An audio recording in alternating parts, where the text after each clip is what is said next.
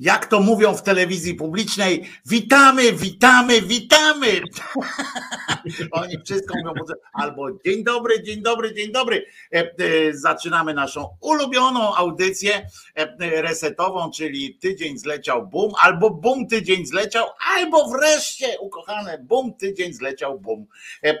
Ten oto jegomość tutaj to jest czerwona twarz resetu obywatelskiego, komunista, prawdziwy z krwi i kości, z żebra Adama, z żebra Marksa po prostu wycięty. Piotrek Szumlewicz, którego co środę możecie znaleźć w resecie na, w audycji, autorskiej audycji Czas na Związki, a oprócz tego jest współzałożycielem, współprzewodniczącym Związku Zawodowego Związkowa Alternatywa, który na stronie internetowej, jaki ma adres? za.org.pl Proszę bardzo, tam możecie zobaczyć, czym się Piotrek zajmuje na co dzień. Baron, e, baron związkowy. E, e, słyszeliśmy, że się pasą związkowcy po prostu.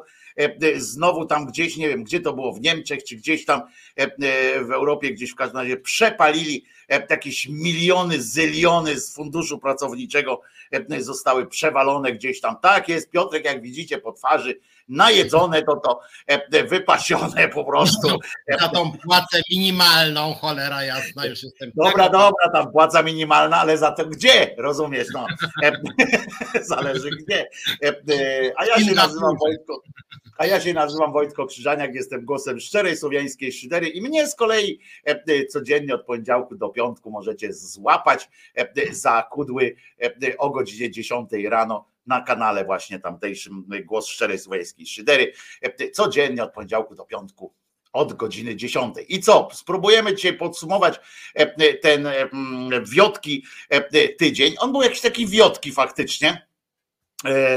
Dla mnie w tym, do tego stopnia był wiotki tutaj w kraju, chociaż oczywiście działo się trochę, że jednak w związku z tą, z tym, co się odbywa tam w Davos, ten zjazd tłustych kotów światowych, świata polityki, i że nie mogą się tam porozumieć, czy Ukraińcom dać dwa czołgi, czy siedem, czy w ogóle im nie dać, albo się kłócą tam w ogóle o co chodzi, to ja, prawdę mówiąc, przyglądam się temu, i jak słyszę te deklaracje tych e, zjednoczonych szefów sztabów i tak dalej, którzy siedzi mi zjednoczony szef sztabu e, i on mówi, że on będzie z Ukrainą do końca, e, ile będzie trzeba, ale kurczę, wojska nie wysyłają, to jest takie przyglądanie się.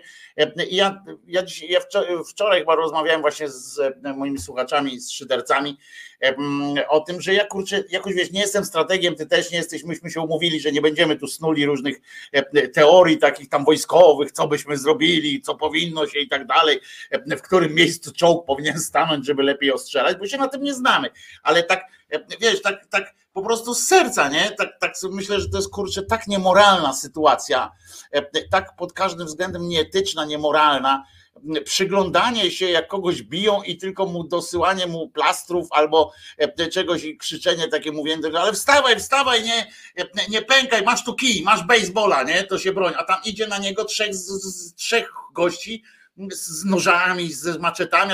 Słuchaj, masz tu baseballa, dasz radę, dasz radę. I, I wszyscy potem siedzimy na tej granicy, e, e, czy w tym Davos, i oni tam wszyscy krzyczą razem, razem razem. I to mnie tak proszę ciebie, to takie mówię, to jest takie smutno tyle, że e, ja na to nie mam żadnej rady, ty na to nie dasz żadnej rady. To jest tylko taka, taka wiesz, konstatacja tak, rzeczywistości, że e, jest mi z tym po prostu cholernie źle, jak to, e, jak to widzę. Ja co ja jeszcze wiesz co. Pewnie nic odkrywczego tutaj też nie dodasz, nie? Bo, bo jakby. Tak, nie, więc ja chciałem tylko od innej strony, że mi się szczerze powiedziawszy, Davos to jest taki polski Karpacz, że tak powiem, polskie forum ekonomiczne, tylko w skali międzynarodowej. I, i, I, mam wrażenie, że to Davos jest, że tak powiem, szczególnie zepsute też w tym sensie, w którym zepsuty jest Karpat, gdzie byłem dwa razy, a wcześniej w Krynicy chyba cztery, żeby było jasne, nigdy nie płaciłem tych siedmiu tysięcy, których tam biorą, byłem tam jako dziennikarz.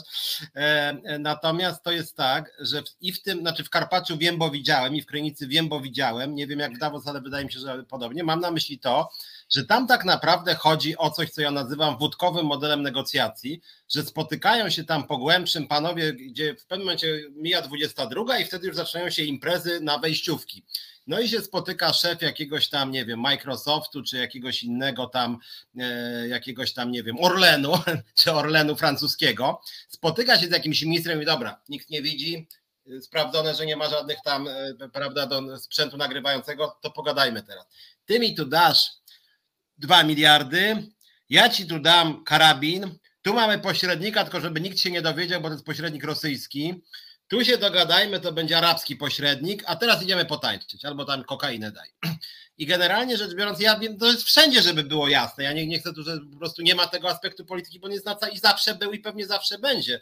Tylko to jest taki model polityki, który radykalnie jest sprzeczny z takimi wyobrażeniami o transparentnym państwie, gdzie jest coś takiego, co kiedyś rozmawialiśmy w tym programie, jak na przykład lobbying, który jest transparentny, że przychodzi jakaś firma do ministra i musi być notatka służbowa, że Orlen przyszedł do ministra, nie wiem, tam e, przekształceń własnościowych, czy tam aktywów państwowych teraz w Polsce, e, wnioski, wszystko to można odczytać, w ramach informacji publicznej się dowiedzieć, a takie Davos właśnie, to jest taki, taka nieformalna część polityki, gdzie wszyscy wiedzą o wszystkich, różne brudne interesy tam krążą, te najbrudniejsze to na tych już takich, że tak powiem, że trzeba mieć wejściówkę wejściówce, wejściówce, wejściówce, więc to tylko wtajemniczeni na to wchodzą. I to jest taka, i moim zdaniem, niezależnie nawet już tej od Ukrainy, wydaje mi się, że takie Davos zawsze miały szkodliwy wpływ, że właśnie to był taki, taki, takie miejsce, gdzie się dogadują ludzie, którzy są poza jakąkolwiek demokratyczną kontrolą, no czy w większości niedemokratyczną, jacyś właściciele wielkich koncernów, zblatowani z nimi politycy. I to rzeczywiście mi się kojarzy bardzo, bardzo źle i w skali polskiej i światowej. Tak, ale ja, dla mnie, wiesz, o tym to, to jest ważny aspekt, co mówisz, bo to tak, tak jest, no tak, to też jest taka druga rzecz, którą możemy tylko skonstatować, jakby no nie, nie naprawimy, ale, ale mnie to Davos tak uderzyło właśnie pod, pod kątem tej Ukrainy, bo akurat wiesz, o tym zaczęli tam mówić i mnie tak uderzyła ta, wiesz, taka niemoc, a poza tym ta głupota straszna tego, tego czegoś, bo taka, nie wiem, jakbyśmy to przełożyli na jakieś takie międzyludzkie warunki, no to byśmy powiedzieli, że to jest jakiś w ogóle skandal, byśmy opieprzyli takich, nie wiem, sąsiadów, którzy, wiesz, siedzą na klatce schodowej i zastanawiają się, co zrobić panu Romanowi, żeby nie bił żony, nie? I, i to taką sztukę można by stworzyć, wiesz, do teatru telewizji, pewnie Machulski by świetnie coś takiego zrobił, wiesz, taki, taka seria dialogów korytarzowych tych ludzi, którzy tak stoją i w sumie to najbardziej, w sumie to chodzi głównie o to, że jakby połączyło ich wszystkich, to w ogóle jest fajny temat na taką sztukę teatralną, taką właśnie parafrazę tego, co się dzieje, bo w sumie by się okazało, że wszystkich ich łączy jedno, że ich wkurwia pan Roman, że po prostu, że hałas jest. Rozumiesz, że wszystko by się tak sprowadziło do tego, że jakby ją wreszcie zabił, to też by nie było źle. Wiesz, że to jest jedno z, jedno z możliwych rozwiązań w tej sytuacji. Dopuszczalne jakby całkiem, że no oczywiście byłoby fajnie, jakby po prostu się pogodzili i, i tak dalej, ale ktoś tam może nawet rzucić jakieś hasło, jakiś jeden sąsiad tak się wyrwać i, i, i krzyknąć, może byśmy tak weszli do tego domu, wzięli pana Romana, kopnęli w dupę i zabrali mu klucz i w ogóle tamten, no ale by wszyscy tak spojrzeli, no dobra, no ale kto idzie?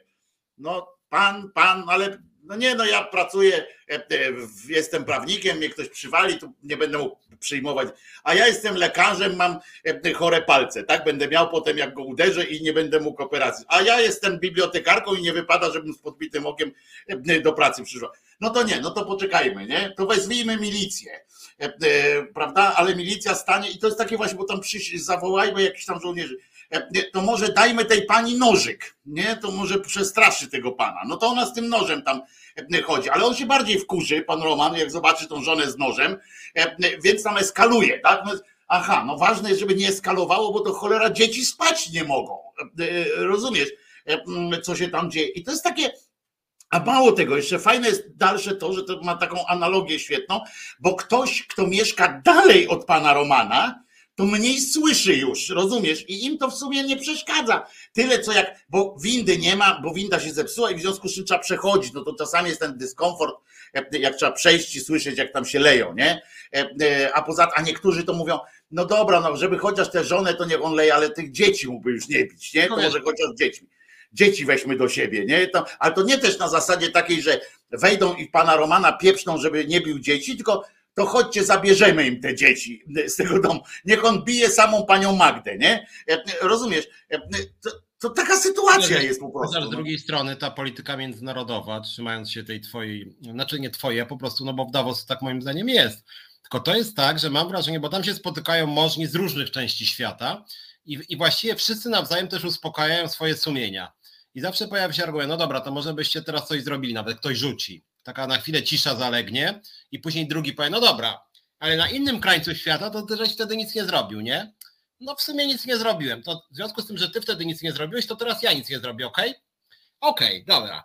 E, I to jest jedna rzecz, a druga rzecz. Albo, tam, albo poczekajcie, to wy się zajmijcie tym, a jak się u mnie tam będzie działo, to ja się tak, wtedy tym zajmę. Tak, nie? To tak, tak. Plus, plus mam wrażenie, że mam wrażenie, że duża część tych ludzi, którzy się w tym Davos zbierają, bo tam duża część to jest po prostu duży biznes, to oni chyba mają takie naprawdę poczucie nawet psychologicznie, że to, co oni robią, jest ważniejsze niż jakieś tam wojny. Że te wojny, tam umrze 100 tysięcy ludzi, na nie wiem, jacyś żołnierze rozstrzelają jakieś dzieci. Podobno y, y, Ukraińcy podali, że podobno 100, 100 żołnierzy E, ginie dziennie na tym froncie teraz. Tak, ale i, i że ci biznesmeni tak siedzą, no dobra, może i tam się morduje tych ludzi, może się ich torturuje, ale nasze biznesy to jest taki wkład w historię, że... Miejsca pracy, miejsca tak, pracy. My tworzymy, my mamy trwały wkład w historię ludzkości, więc jakieś tam konflikty, to prawda, e, nie jeden tam, e, nie jedna piękny, piękny kwiat musi być zdeptany, prawda, na tej ścieżce.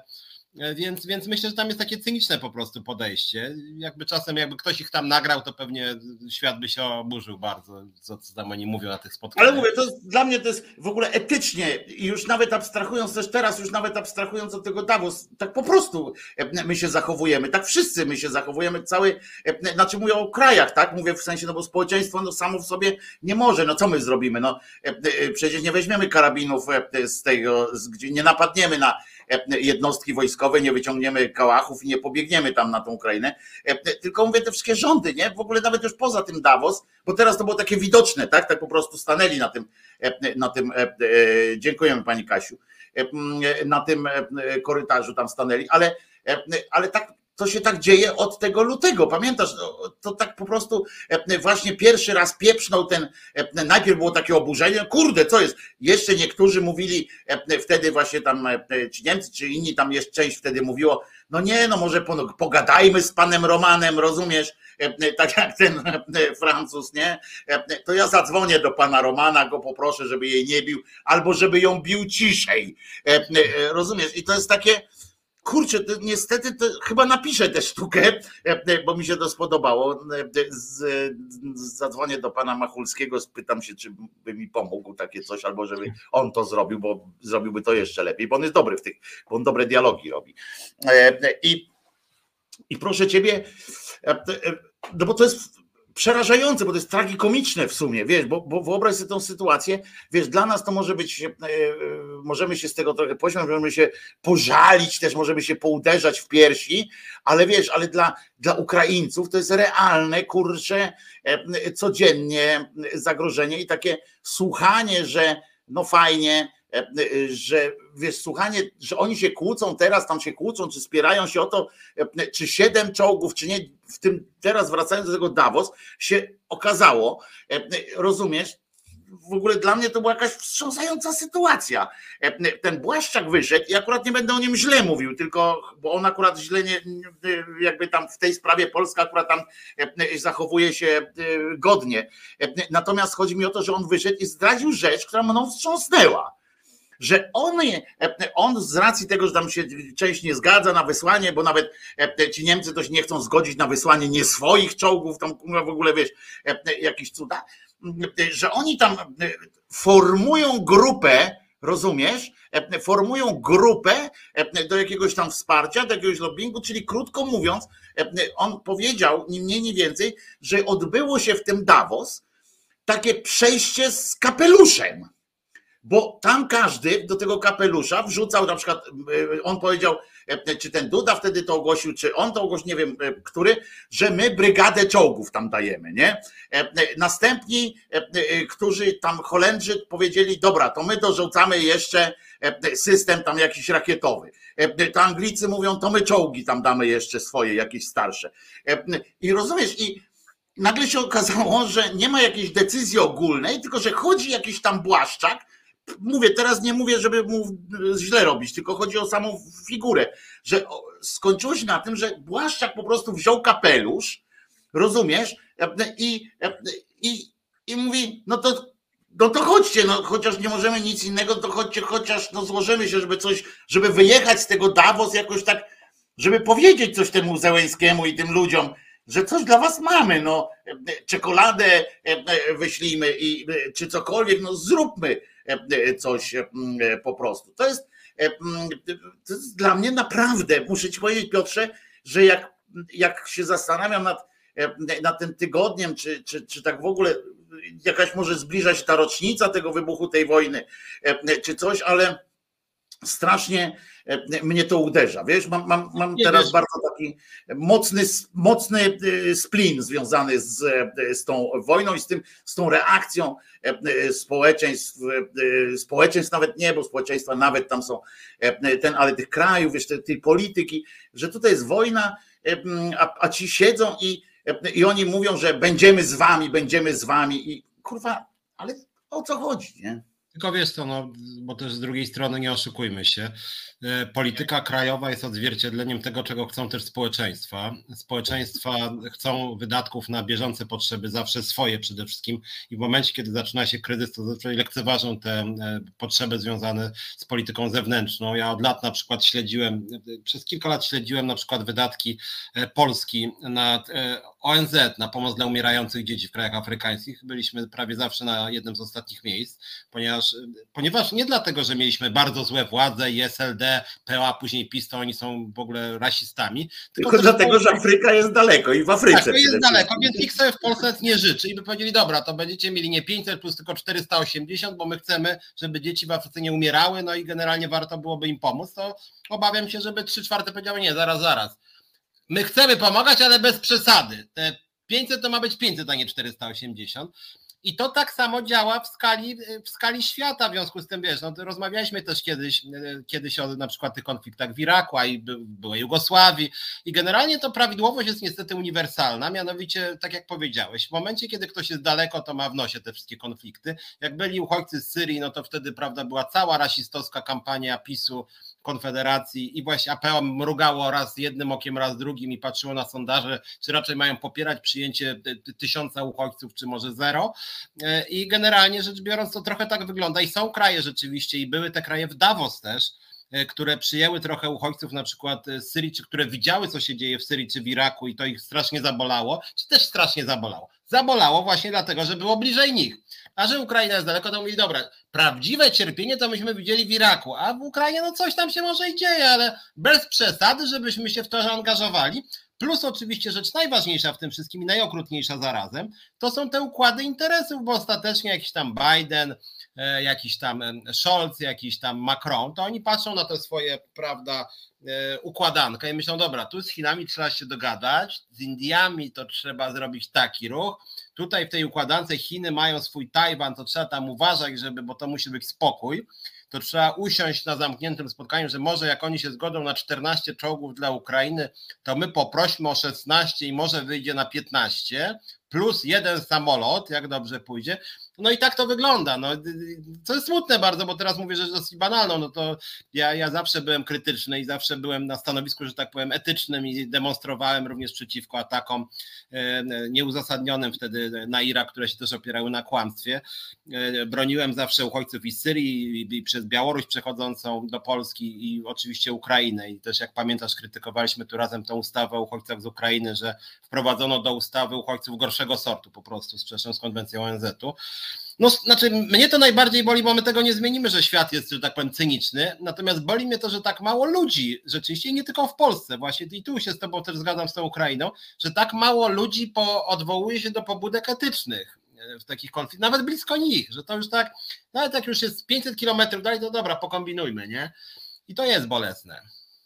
Ja myślę, że, że za mało presji jest na rządy w tych wszystkich krajach, tak. ale ale nie, jakby tego nie rozkminimy. Ja mówię, bo tu, tu chodzi, y, tu odpowiem tylko goni Francuz. Nie, Wojtek nie chce iść na wojnę. Wojtek by chciał, żeby, e, nie wiem, jeżeli to jest możliwe, jak powiedzieliśmy na początku tej audycji, tak, że nie, nie, nie damy żadnych e, recept, bo ani Piotrek nie jest, e, wiesz, ministrem spraw zagranicznych, nie ma doświadczenia w takich negocjacjach, ani ja, ani obaj też nie jesteśmy, nawet jakbyśmy razem wzięli się wespół w zespół, to byśmy też nie byli żadnym tam dowódcą wojsk. No, nie umiemy tego, natomiast e, chodzi mi o takie etyczne spojrzenie na tę sprawę, że jest coś, jest coś wstydliwego wręcz i wkurzającego, że jak słyszę te pojękiwania razem, razem i takie, że damy ci tego baseballa, ty tam gin, i, a nie ma jakiejś takiej zdecydowanej, czy ktoś słyszał ja nie chcę ultimatum, bo wiecie, że ultimatum to stawia albo ktoś pewny siebie, albo debil, bo to jest tak jak z pistoletem, tak? Jeżeli wystawiasz do kogoś pistolet, to musisz być gotowy go użyć, a te ultimatywne rzeczy, no to wiecie, to strajk kobiet ułożył, na przykład złożyli to raz ultimatum, no i potem skończył jak niepyszne, tak? No bo wiadomo, że jak ktoś potem nie wykona, ale one nie mają żadnej mocy sprawczej. No ale nie jestem pewien, czy nie można by wykonać jakiejś akcji. No tak myślę, no po prostu ja, znaczy ja... nie, mam, nie mam, po prostu nie mam rozwiązania, bo tak jak tu Kirej pisze też na przykład, że można by dywanowe naloty czy coś tam, nie wiem, nie wiem, dlatego ja mówię, nie wiem, ja śmiało ja... mogę powiedzieć, śmiało, otwarcie przyznać się do tego, że nie wiem jak to zrobić. Ja nie, na razie znaczy, etycznie zniesmaczony po prostu tą sytuacją. Znaczy, bo mi też się wydaje, że tutaj wiele się nie da zrobić i, i jednak mimo wszystko wiele się robi, też trzeba przyznać, że gdyby nie pomoc Zachodu, to Ukraina już dawno by tą wojnę przegrała, pewnie w miesiąc czy półtora, jeśli nie w dwa dni, bo Ukraina już na początku była dobrze wyposażona, więc też trzeba tu uczciwie przyznać. Natomiast chciałem przejść trochę do innego tematu, który zahacza o ten temat i który jest w sumie optymistyczny jakoś tam. Mianowicie w tym polskim piekiełku, bo ile na losy wojny w Ukrainie. Przepraszam, Piotruś, Piotruś, zanim, zanim to zaczniesz, żeby ci potem nie przeszkadzać, jak ruszysz ten temat, e, to chciałem tylko odpowiedzieć na dwie rzeczy z czatu. Pierwsze pytanie tam, czy, e, czy e, przypadkiem Rosja nie była w koalicji antynapoleońskiej. Otóż nie do końca, znaczy to zależy w której wojnie mówimy, ale francuskiej, natomiast Rosja to jest pierwsza wojna ojczyźniana. Pamiętajmy, że z Napoleonem to była ta pierwsza wojna ojczyźniana. To są dwie wojny w historii Rosji, które są, które są jakby takimi filarami ich państwowości, ich takiej narodowej dumy. To jest właśnie jedna z Napoleonem, ale to nie była wojna taka, że Rosjanie walczyli z, z, z, z Napoleonem, tylko bronili się przed Napoleonem, bo to Napoleon na nich napadł, a nie, że to była jakaś wojna, że Rosja coś tam rościła sobie jakieś prawa. Po prostu Napoleon miał manię wielkości, chciał e, te wielkie stepy i e, tak dalej opanować, to po pierwsze, e, więc to jest inna sytuacja zupełnie. A drugie to już nie pamiętam co każdym bądź razie chciałem powiedzieć. Od początku musisz zacząć, Piotruś, bo ja tak wiesz, intensywnie. Nie, chciałem powiedzieć, bo, bo jak chodzi o wojnę w Ukrainie, atak Rosji, to my y, generalnie aż tak wiele nie możemy zrobić i Polska jest krajem relatywnie słabym też po prostu i próbuje brać też na siebie różnego rodzaju wsparcie też innych krajów. Natomiast niewątpliwie możemy zrobić w Polsce na różnego rodzaju zło, które tutaj się dzieje. Mamy znacznie większe możliwości i, że tak powiem, korzystamy z tych możliwości w sposób bardzo, bym powiedział, ograniczony i tych ruchów na przykład przeciw przeciwko różnym, jak to kiedyś nazwałem, mikrofaszyzmom władzy, czy po prostu no, takim autorytarnym e, czy ksenofobicznym praktykom niewiele jako społeczeństwo robimy. Natomiast jeden sukces e, chciałem o nim powiedzieć, bo to akurat jest ciekawe. Tu jest oczywiście wiele czynników, ale mam na myśli tutaj e, coraz bardziej seryjne zwycięstwa prawników z nominatami Ziobry. E, ostatnio już Czyszyn wygrał. E, to jest dla mnie też ciekawe pod kątem prawa pracy, dlatego że on wygrał w sądzie pracy. Najpierw go przywrócono do orzekania, a teraz ostatnio był wyrok sądu, że już Czyszyn e, jakby cofnięto mu karne przeniesienie, bo ten jego szef Nawacki najpierw go upierał się, żeby go wyrzucić, a jak już go nie mógł wyrzucić, to powiedział, że jedź pan 500 kilometrów stąd, to może tam sobie hehe popracuj jeszcze na innym stanowisku niż miałeś. I teraz Juszczyszyn wygrał również tutaj w sądzie i, i to jest jakby kilka dni wcześniej znowuż wygrał ten Gonciarek sędzia dla odmiany, zresztą w tym niezbyt legalnej instytucji tej nowej kontrolującej Sądu Najwyższego.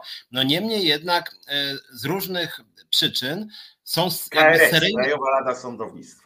Nie, ale, ale, ale, ale, akurat Gonciarek to wygrał przed tą izbą. A, mówisz o Gonciarku, o czym wygrał, tak? Dobrze, tak, dobrze. Tak, tak. I, i, I o co mi chodzi? Chodzi mi o to, że tak się jakoś poskładało, że ci sędziowie, których PiS nienawidzi żywo, nienawidzi Ziobro, też ich nienawidzi, seryjnie wygrywają, a to przed sądami, a to przed tymi neosądami pisowskimi i i tu się co, coś takiego się zadziało. To jest i trochę presja Unii Europejskiej, i chyba jednak trochę presja społeczna. Nagłaśnienie tych spraw.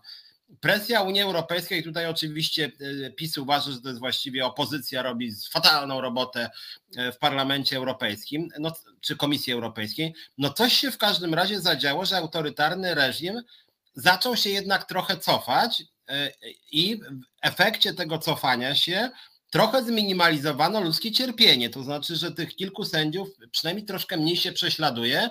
E, wygrali parę procesów tam, Tuleja też niedawno wygrał. Oni oczywiście tydzień później znowu im robią problemy i to jest taka gra w ciuciu babkę. No niemniej jednak, niemniej jednak jakieś przesunięcie jest, czyli jakby konsekwentna walka i takie bombardowanie wszędzie, gdzie się da, co ja też lubię jako związkowiec, że, że jak tej na przykład Uścińskiej nie lubię, no to piszę do wszystkich możliwych instytucji, wszystkich licząc, że coś się jednak uda i tym sędziom coś się jednak udało. Czyli jakby jak ktoś jest już tak, że nic się nie da zrobić, że to w ogóle bez sensu, to akurat to jest przykład, że, no, że coś tam się udaje że taka konsekwentna, uparta walka, no mówię, jak chodzi o Ukrainę, Polska akurat nie ma takich możliwości, ale jak chodzi już o zwolnionych ludzi z pracy, jak chodzi o jakichś prześladowanych e, przedstawicieli opozycji, jak chodzi o jakieś grube patologie na szczytach władzy, czasem się da coś zrobić. No nawet inny przykład Szumowski, no niby ze względów rodzinnych, ale jednak się podał do dymisji. Właściwie to nie do dymisji, oczywiście, że do przyczyny prywatnej i tak dalej. Trochę takich przypadków było. Mm, więc... Nie podał się do dymisji, tylko go zmuszono do dymisji, żeby właśnie nie śmierdziała. To jest no tak. element gry. Natomiast akurat co tych sędziów e, nie podzielam twojego optymizmu. E, to była, e, to była cyniczna, absolutnie cyniczna gra, a żadnego tam wycofania się. To była taka gra pozorów.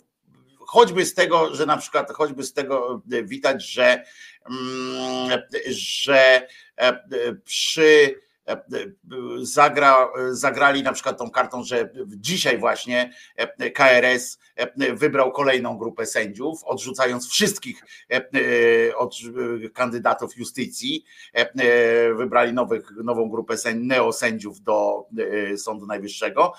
Dzisiaj akurat też sąd uniewinnił, znaczy oddalił sprawę właściwie pani prokurator, która została oskarżona o to, że wydała e, nie pomyśli e, ziobrystów e, pewną tam, podjęła tam, podjęła decyzje, które były niezgodne z ich planem na działania, ale wygrała też dlatego na przykład, że, że to był sędzia, że, że sędzią w tym akurat procesie był sędzia, który podważył po prostu kompetencje tego poprzedniego. Powiedział, że to, że to nie był sędzia i jakby nie miał kompetencji oskarżać w ogóle tej, tej pani, w związku z czym oddalił w ogóle, powiedział, że pani proszę pani do domu, w ogóle nie widzę, nie, nie, ma, nie widzę, nie, nie, nie ma sprawy, nie? żeby tak powiedział e, po prostu.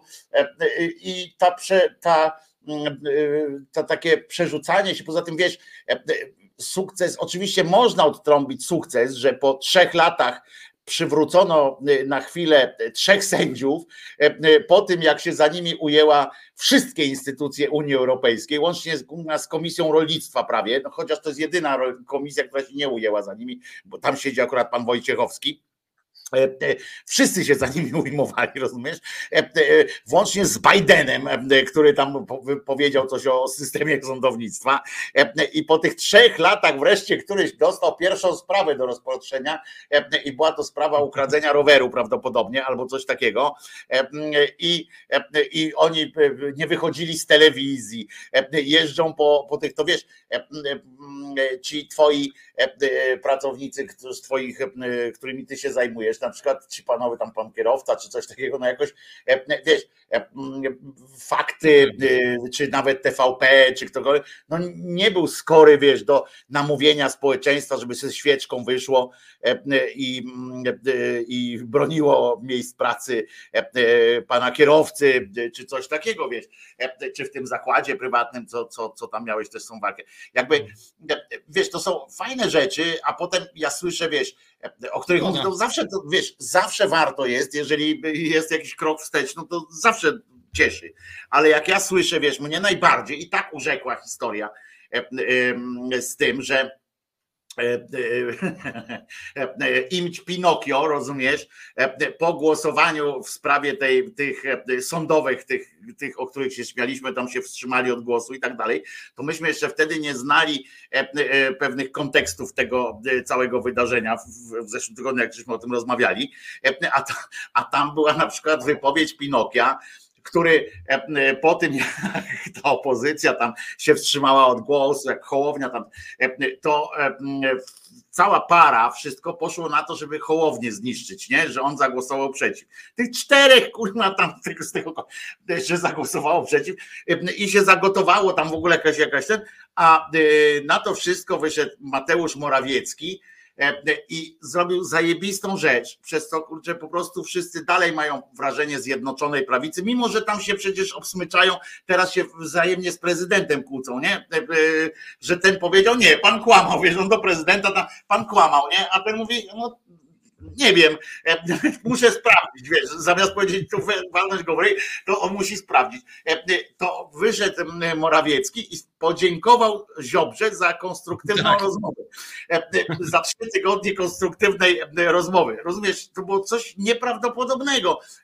Jak ja to usłyszałem, a ja to usłyszałem dopiero później, bo ja wtedy coś tam, nie wiem, coś robiłem, wiesz, umknęło mi to jakby jak, jak ja to wczoraj usłyszałem w jakimś tym, ktoś to podsumował, i mówię, nie, no poczekaj, cofnę, nie? Bo poczekaj, co, co to. E, potem sprawdzałem, czy to ta data jest, czy to jest wiesz, w jakieś, bo to czasami tak w tych internetach tam puszczają, wiesz, coś sprzed pięciu lat, co pasuje niby do dzisiejszego kontekstu i tak dalej.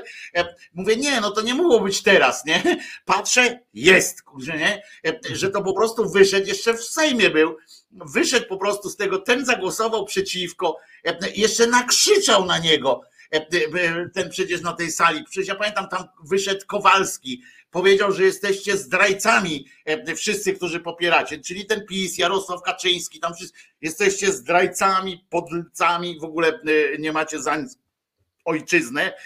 Potem wyszedł Wójcik, powiedział to samo. Potem wyszedł jeszcze, tam wszyscy ci z tej Solidarnej, jakaś kobita wyszła, ta stara, taka co tego kadłubka przywozi wszędzie tam, nie kadłubka, tylko tego, Świętego tam ona wozi te e, po Sejmie rozstawia jak, jak trzeba. Bobole, o, e, e, bobole ona. I to jest ta, co mówiła tam na przykład, że stare drzewa to tlen zabierają, trzeba je wycinać. I to taka słynna pani jest bardzo inteligentna, dlatego też dostała paszport Polsatu pewnie. I, I, po prostu ona też mówi, że nie ma w Polsce, że nie macie serca, Polski w sercu i tak dalej. Po czym wyszedł ten, powiedział dziękuję za konstruktywną rozmowę. I jak się tu ma, Piotrze, teraz to, z czego ty się zawsze śmiejesz, zobacz, jak to jest konstruktywne i teraz to pieprzenie tych gości, że my jesteśmy konstruktywną opozycją na przykład. To jest, to jest on dopisał sam, rozumiesz, resztę żartu do tych twoich e, śmiechów zawsze z, tych, e, z tego, że oni się tam. My nie chcemy być totalną opozycją, chcemy to ci z PSL-u, nie? Chcemy konstruktywną opozycją. No to macie kurczę, na czym polega opozycja. Ale najśmieszniejsze jest to, że, że, że wtedy była cała seria w TVP Info, że oni wściekłości na tego Hołownię dostali, że to w ogóle już tak niekonstruktywna opozycja, to bardziej niekonstruktywnej nie ma, ale Zbigniew Ziobro to jest konstruktywna część rządu. Hołownia jest niekonstruktywną częścią opozycji, a Ziobro, który również był przeciw, jest niekonstruktywną częścią rządu, a Konfederacja dla odmiany w związku z tym, że im trochę zagraża, postanowili nie zauważyć, że oni zagłosowali przeciwko. W ogóle zauważyłeś, że Konfederacja generalnie nie istnieje w Sejmie? Tam co jakiś czas tak zwany szczęśćboż Brown występuje, tam przychodzi, zrobi coś tam i, i ale jakby potem powie ta, jak ona się nazywa, ta Gosiewska, nie? Powie do niego, bo on zawsze jak kończy jak kończy wypowiedź swoją, to i akurat Gosiewska, wicemarszałek tam prowadzi, to ona, to ona za każdym razem do niego mówi, jak zwykle głupio i i jest pan głupek i naziol. I za każdym razem co szczęść Boż wyjdzie i coś tam powie, inna rzecz, on mówi pierdoły. Ale nie zawsze, bo czasami powie taką, wiesz, no tam opieprzy coś na przykład premiera, bo oni mają w tej konfederacji czasami takie przebłyski, wiesz, takie dar wyłapywania tych absurdów takich, nie? Mhm. Nawet ten Sośnierz wynalazł absurd słuszny w tej ustawie anty, anty, antychrześcijańskiej. Co on mówi, dlaczego zakazujecie, wiecie o tym, że to jest źle, bo jak zakażecie się śmiać tam z, z tych katolików, to ja nie będę mógł się śmiać, kurwa, z, z tych muzułmanów i z innych. A dlaczego zabieracie mi taką możliwość? On mówi, ja, ja wezmę, ja na klatę przyjmę, tam niech się śmieją z katolików, ja to przyjmę na klatę, ale mi się chce napindalać z nimi po prostu, a to mi odbierzecie. No i faktycznie taka jest prawda, nie? że teoretycznie oczywiście, bo oni z tego nic nie będą robili, to, to wiemy też o tym, że, że to nie no. będzie działało w tę stronę i tak dalej. Ja znowu muszę odpowiedzieć komuś na czacie, bo pan Marek N pisze jeszcze do ukraińskich tych, tych do mojego takiego wzmożenia etycznego, pisze, pan Marek N mówi, ale jest rada dla Wojtka, nie trzeba krzyczeć, tylko jechać na Ukrainę i walczyć. Panie e, Marku, żeby to było takie proste, e, że, e, mm, że tak można, że ja bym tam przyczynił się naprawdę do jakiegoś sukcesu militarnego. Oczywiście można mnie użyć jako tam jakąś tarczę przeciwko, że może jakieś dziecko będę zasłaniał. Panie Marku, jest tak, że każdy niech robi to, co potrafi najlepiej, a ja muszę panu powiedzieć, jak zejdę ze schodów za szybko, to potem trzeba mnie hospitalizować. Myśli pan, że e, przyczyni się, o, ja to bym ewentualnie mógł się do radzieckiej armii zapisać, do rosyjskiej, e, bo to by był faktycznie taki trolling master. Jakbym się w rosyjskiej armii e, zapakował. Także dajmy sobie, poza tym darujmy sobie takie, takie psztyczki, że jak ktoś coś na przykład mówi, to idź pan sam tam, zrób pan tam w sumie bo nie o tym mówimy, bo, bo myśmy obaj też nie o tym mówili, panie Marku, że, żebyśmy się teraz wzięli, my tu wszyscy za ręce i poszli, taki łańcuch dobrych serc stworzyli i poszli, zadusili Rosję, tak, tym, tym łańcuchem tych serc, żebyśmy wszyscy zginęli tam i będzie zajebiście, wtedy będziemy fajnie. To nie o to chodzi. To chodzi o. Ja się zastanawiałem przynajmniej nad, nad, ety, nad miejscem świata po prostu, w którym się znaleźliśmy, nad, nad statusem świata, z którym jesteśmy. I Piotrek też słusznie dodał te aspekty te światowe, nie tylko te europejskie, właśnie tylko, że bo my tak patrzymy tutaj europocentrycznie, a przecież to się naprawdę się takie rzeczy dzieją na całym świecie. To bardziej o to chodzi, panie, panie Marku. I trzeba krzyczeć. No, ktoś musi krzyczeć, a ktoś jest stworzony bardziej do walki, ktoś jest do krzyczenia stworzony, e, e, ktoś do pisania. E, Piotrek broni praw pracowniczych, kto inny broni jakichś innych praw i róbmy swoje, byleby dobrze. No, tak, tak bym powiedział. Mm, po prostu. Natomiast wracając do tych spraw politycznych, znowuż niestety ja wiem, że jak my zaczynamy krytykować opozycję, to pojawiają się tutaj głosy na naszym kochanym forum. Już byście dali spokój tej opozycji, jest kogo krytykować. Więc to jest trochę tak, że jak się przez 9,5 godziny albo 9 godzin 58 minut na 10 krytykuje PiS i 2 minuty opozycję, to po tych dwóch, no już bez przesady wy ciągle krytykujecie opozycję. No, chociaż my generalnie ciągle krytykujemy rząd. Ja nawet zawsze zajawiam ten program, że dzisiaj będziemy walić w rząd, a mimo to jak później dwie minuty powiemy o opozycji, to część pisze, no już bez przesady z tą krytyką opozycji. Natomiast chciałem powiedzieć, bo jakby zgodnie z tym, co ty kiedyś Wojtko powiedziałeś o tym, że no my możemy oczekiwać od opozycji, bo od PiSu nie ma sensu nic oczekiwać, bo oni generalnie chcą nas zniszczyć, a opozycja przynajmniej deklaratywnie twierdzi, że chce nam, między innymi nam, no jesteśmy w końcu niezależnymi mediami, ja też jestem niezależnym związkiem zawodowym, więc oni Wolne media.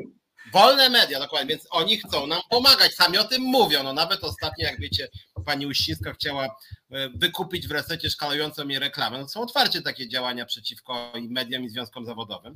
E, to, więc my dlatego apelujemy do opozycji właśnie. No i chciałem powiedzieć, że ta opozycja znowuż robi rzecz głupią po prostu jakby wizerunkowo permanentnie.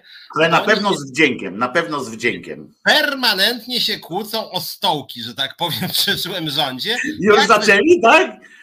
Plus oczywiście stara debata, czy startujemy razem, czy osobno. Jak mówią, że osobno, to zrzucają winę, że to nie oni startują osobno, tylko to przez tamtych. Gawkowski dzisiaj wystąpił i powiedział, no po tym, co Tusk powiedział, to znaczy, że Tusk wybrał, że, że, startujemy osobno. On nie powie, że my startujemy osobno, tylko powie, Tusk wybrał, no to my też wystartujemy osobno, jak on tak wybrał. Hołownia powie, no ja co prawda nie, jakby była możliwość razem, to razem, no ale już trudno, to może ja się z kimś dogadam. I cały czas gadają, bo ja to widzę nawet po treści tych na Twitterze, że oni tak mniej więcej jedną trzecią wpisów poświęcają temu, czy razem, czy osobno. Wszyscy deklarują, że rząd oczywiście stworzą razem, e, więc jeden przekaz, że stworzą rząd, chociaż do wyborów jeszcze 10 miesięcy, a drugi, że wystartują w, w że tak powiem, w trójcy albo w jedynce, czy w dwójcy. I to ja muszę powiedzieć, że samo skupienie. W jedynce, tym, podoba mi się to. Jest moim zdaniem strzelaniem sobie w kolano, no bo przecież to, co powiedziałeś, nawet Ziobro się tłucze z tym pisem, a jednak jak chodzi o przekaz PiSu, PiS bardzo rzadko mówi, czy oni będą startować razem czy osobno. Rzadka tam Ziobro. No Ale no a propos tych wszystkich secesyjnych ruchów teraz, bo jeszcze się nie połączyli, się podzielili e, i tak dalej, to e, po raz pierwszy e, faktycznie wyszedł Ziobro i powiedział, że, tak. że przyjmuje taki, taki wariant, że będzie głosował że będzie, będzie startował osobno i jakby nie ma. Tylko, że ma... jeżeli już, i moim zdaniem, jeżeli już ktoś mówi o tym, nie czego my chcemy merytorycznie i że idziemy naprzód, tylko jak się będziemy dzielić, to już jest przejaw słabości, więc to akurat to zdanie Ziobry jest przejawem słabości, ale i tak opozycja mówi o tym 15 razy częściej. I znam, widzę na przykład na Twitterze, że są ludzie, którzy głównie piszą o tym, że warto startować razem albo, albo warto startować osobno i uważam, że to jest fatalne PR-owo i swego czasu y, Tusk, który robi mnóstwo błędów, szczególnie ostatnio, w pewnym momencie miał dobry pomysł na politykę, mianowicie mówił, my to idziemy naprzód, czy wystartujemy razem, czy osobno, to wszystko jedno, jak ktoś mnie popiera, to wystartuje ze mną razem, a jak nie, no to jego strata. I moim zdaniem to jest jedyne sensowne podejście, natomiast takie spotykanie się gdzieś tam, dobra, spotkamy się za dwa tygodnie w jakiejś Magdalence na przykład, albo w Sowie i Przyjaciołach, no już zlikwidowali Sowie i Przyjaciół, ale w jakimś odpowiedniku i my tutaj Hołownia, Kosinia, Kamysz, Tusk, Czarzasty i będziemy negocjować i to, co najlepszego dla Polski ustalimy. Wszyscy wiedzą, że to jest takie kombinowanie, właśnie takie dzielenie się stołkami i to nawet PR-owo jest fatalne, więc mój apel do opozycji jako obywatela, nie idźcie tą drogą, bo to zniechęca ludzi po prostu moim. Zobacz, że oni się tego nie uczą. Faktycznie przecież przez lata e, e, e, ta prawica na tym traciła, nie? Dlatego nie mogli tak. władzy zdobyć, bo, bo tam było, gdzie się tam czterech pojawiło, to piąty, piąty zawsze zakładał już szóstą partię i tak dalej. Tam się kombinowali, kłócili się i, i, i tak dalej. To, to tak sobie myślę, że, że jakoś się nie nauczyli tego, że wiesz, rok do tego oni się skupili na tej, na tej rozmowie, nie? I to mnie, to hmm. mnie wkurza bo oni mogą o tym dyskutować gdzieś tam w tych, w tych, ale czemu służy, jak ja się tak zapytam dzisiaj, po prostu z, z takiego socjologicznego punktu widzenia, ty jesteś socjologiem, to, to, to też wiesz, jaka jest metodologia tych badań, o to mi chodzi, nie? Że oni ciągle grają, to jest to, o czym też powtarzamy co tydzień, niestety, taka jak Kataryna taka, e, e, powtarzamy o tym, że e, to jest ta, tak jak telewizja jest telewizją minutową, tak, że w każdej minucie kto, jak tam nas oglądają, czyli trzeba cały czas szok, szok, szok, szok, szok, krew, gwałt, krew, krew, krew, seks, gwiazda i tak dalej, żeby w każdej minucie utrzymać to zainteresowanie. Tak samo w polityka z kolei na te nie jedzie na mm, nie nie myśli o samej sobie, o przyszłości, jakiejś takiej sytuacji, o sytuacji mm, już później, tak, tam jakichś długofalowych, tylko myśli właśnie tymi kategoriami sondaży dzisiaj. E, takie, e, I dlatego wychodzą, tak mi się wydaje, dlatego wychodzą, nie mają za bardzo o czym mówić e, i wychodzą i trzepią tą, tą pianę o to, czy my razem, czy osobno, czy razem, czy osobno ci głupi dziennikarze, bo ja bym się wcale nie dziwię, jakby to robili dziennikarze z, z publicznej telewizji, tak? Bo, bo to oni od tego są, żeby tam jak ośmieszać tę opozycję, tak? No i od tego są i tam. Ale te wolne media, znowu będzie narzekanie na wolne media, ale zauważ, że to oni ciągle pytają. Ta, idzie ta z wyborczej e, e, z tym wysokim czołem, nie pamiętam, o Dobrosz Oracz, o przepraszam. E, za każdym razem jak ma pytanie, to ma, czy będziecie startowali razem. A co cię to kurwa obchodzi teraz? W listopadzie są te wybory. Jak ogłoszą, to ogłoszą. Ty się zapytaj go, takiego jednego z drugim, czy będzie 500 plus podtrzymywał ewentualnie, czy będzie małżeństwa jednopłciowe będą. To są tematy, które dziennikarz teraz powinien zadawać. Jak przyjdzie to do czego, to się okaże. No wystartują, prezydent ogłosi wybory i będą musieli, chcieli, nie chcieli, rozumiesz, mogą do tego czasu mogą dwie beczki soli zjeść, e, e, e, mogą wody się nachlać miliard litrów, ale w końcu prezydent ogłosi i od tego dnia, jak on ogłosi, będą mieli 30 dni, chyba z tego co pamiętam, tak, na to, żeby, żeby zgłosić listy. I będziemy wiedzieli, i koniec, to nie ma co pytać. No, jak zmieni to na przykład nastawienie moje, na przykład, nie? Jak zmieni to moje nastawienie w listopadzie? Dzisiaj, jak ja będę dzisiaj wiedział, czy oni e, idą razem, czy nie. To jest po prostu odwracanie uwagi. Ja bym chciał, e, mm, e, tutaj Oskar pisze kompromitacja Tuska, brak wspólnej listy. A dlaczego Tuska? Ja też nie rozumiem, dlaczego Tuska? Nie, nie bronię Tuska, bo to nie jest moja baja, tak. A dlaczego? Skąd Oskarze to wiesz, nie? To, że, że któryś tam wyszedł, nie wiem, jakiś tam poseł, nie wiem, Żelichowski, czy inny tam z jakiejś innej partii powiedział, że to wina Tuska. Bo oni też teraz taki bo, a potem wyjdzie Tusk czy tam Schetyna i powie, że to wina tamtego. No i e, tam są inne gry, bo tam każdy chce być jak najwyżej, czy jak najniżej, czy tam mieć e, miejsce. E, I E, e, I, e, I już, no, oni to wszystko mówią. No właśnie, oni tego nie mówią, panie Marku. Oni mówią, jeden mówi jedno, drugi mówi drugie. Nie wiem, czy pan słyszał rozmowę o związkach jednopłciowych, kiedy się pojawia, jedni mówią, że są za, drudzy są, że jeszcze nie czas i to w ramach Platformy Obywatelskiej, już nawet nie koalicji, w ramach Platformy Obywatelskiej.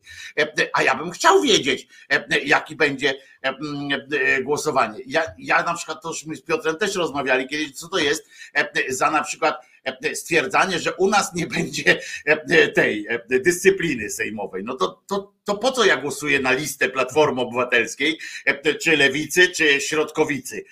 Jak tam nie będzie w takich kwestiach, bo to są kwestie światopoglądowe. No wszystko są kwestie światopoglądowe w taki sposób. Dzisiaj w faktach było o dzieciach, E, e, co kiedyś rozmawialiśmy, pamiętasz, SMA, że, że nagle e, Niedzielski tam rzucił tym pieniądzem, ale oczywiście pod warunkami, że tam niektóre dzieci jak dzień później się urodziły, czy dzień wcześniej się urodziły, że skończyły 6 miesięcy, trudno, umieraj. Albo na przykład, że były objęte już, bo jakiś zdesperowany rodzic podjął leczenie tą, tą taką metodą, e, która, i tu wam powiem, że, że to nie jest tak, że no ale przecież mają inną metodę. Ta inna metoda zakłada e, zastrzyk w kręgosłup co trzy miesiące, no więc e, przez całe życie. Więc, więc nie jestem pewien, czy to jest jakieś takie rozwiązanie, znowu alternatywne. No pewnie jest, no ale a ten lek kosztuje tam te 9 milionów. I, i nagle okazało się, że tych dzieci jest 13 Mhm. I teraz obliczmy sobie szybko, ile to jest nawet jakby po 10 milionów to kosztowało. 13 dzieci. I się zastanówmy tak, hmm, bo jedno dzisiaj, stąd była to wiadomość, bo jedno dzisiaj akurat osiągnęło te, te i zamówiło sobie zastrzyk, nie? To się zastanówmy, 13 razy 10 milionów jeny, tego państwa nie stać, nie? Niech się naród złoży. No ludzie, i, i zamiast na przykład właśnie mówię, niech wyjdzie taki Tusk, czy ktokolwiek inny i niech powie, u nas, tak jak pamiętasz, sugerowaliśmy, u nas będzie, tego nie robiliśmy do tej pory, przepraszamy, że w, w minionych 8 lat temu tego nie wprowadziliśmy. Dziwimy się, że nie wprowadziliśmy tego 30 lat temu. Będą wszystkie dzieci wyleczone. Na przykład, niezależnie od tego, ile terapia kosztuje. Zobacz, czy to by nie było jakieś. A, a, a potem, a, a tu lepiej jest, ale razem wystartujecie, czy osobno? Mhm, to jest, bo to jest. Ludzie, naprawdę nie zagłosuję na to, tylko zagłosuję na, na, na to, że będę wiedział, że mój kolega gay będzie mógł ze swoim partnerem wziąć ślub, bo zawsze chciał brać ślub. Od urodzenia chciał być panną młodą i ma do tego prawo.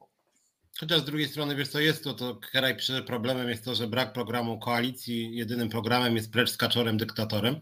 Akurat ten punkt programu precz z kaczorem dyktatorem to nie jest głupi punkt programu, zresztą można go szeroko rozumieć. Natomiast z drugiej strony odnośnie wielu dla mnie ważnych spraw, tych społeczno-ekonomicznych, żadna z partii opozycyjnych nie ma programu, od koalicji przez lewicę, Hołownię po PSL albo w odwrotnej kolejności. Pytanie teraz, kiedyś o tym rozmawialiśmy, czy to jest ważne, że oni nie mają programu. No dla mnie to jest ważne, bo ja jakby nie mogę swoim ludziom powiedzieć, słuchajcie, głosujmy na tego, bo on ma dla nas dobrą, wiarygodną propozycję, bo żadna partia nie ma takowej. E, I tu przyczyną jest to, że cała opozycja moim zdaniem jest zakładnikiem pisowskich rozwiązań typu tam 500+, zakaz handlu w niedzielę, 13, 14 i właściwie wszystkie filary PiSu i żadna opozycja nie podskoczy, czy różnicowanie wieku emerytalnego, chociaż to jest jawna dyskryminacja kobiet moim zdaniem. E, więc, e, więc ja jako ideowy romantyk w polityce, że tak powiem, i związkowiec bym powiedział, po pierwsze walimy program na sztandary, jak się komuś nie podoba, to jego strata, będziemy walić tak długo, aż się spodoba to jest ryzyko. Politycy są, przede wszystkim chcą się znaleźć w Sejmie, w związku z tym nie chcą podejmować ryzyka, nawet jak szczególnie z lewicy się ze mną zgadzają, to mówią, Piotrek, kurde, zrównanie wieku emerytalnego, czyś ty zwariował, no zabiją nas w TVP Info później, nie można o tym mówić.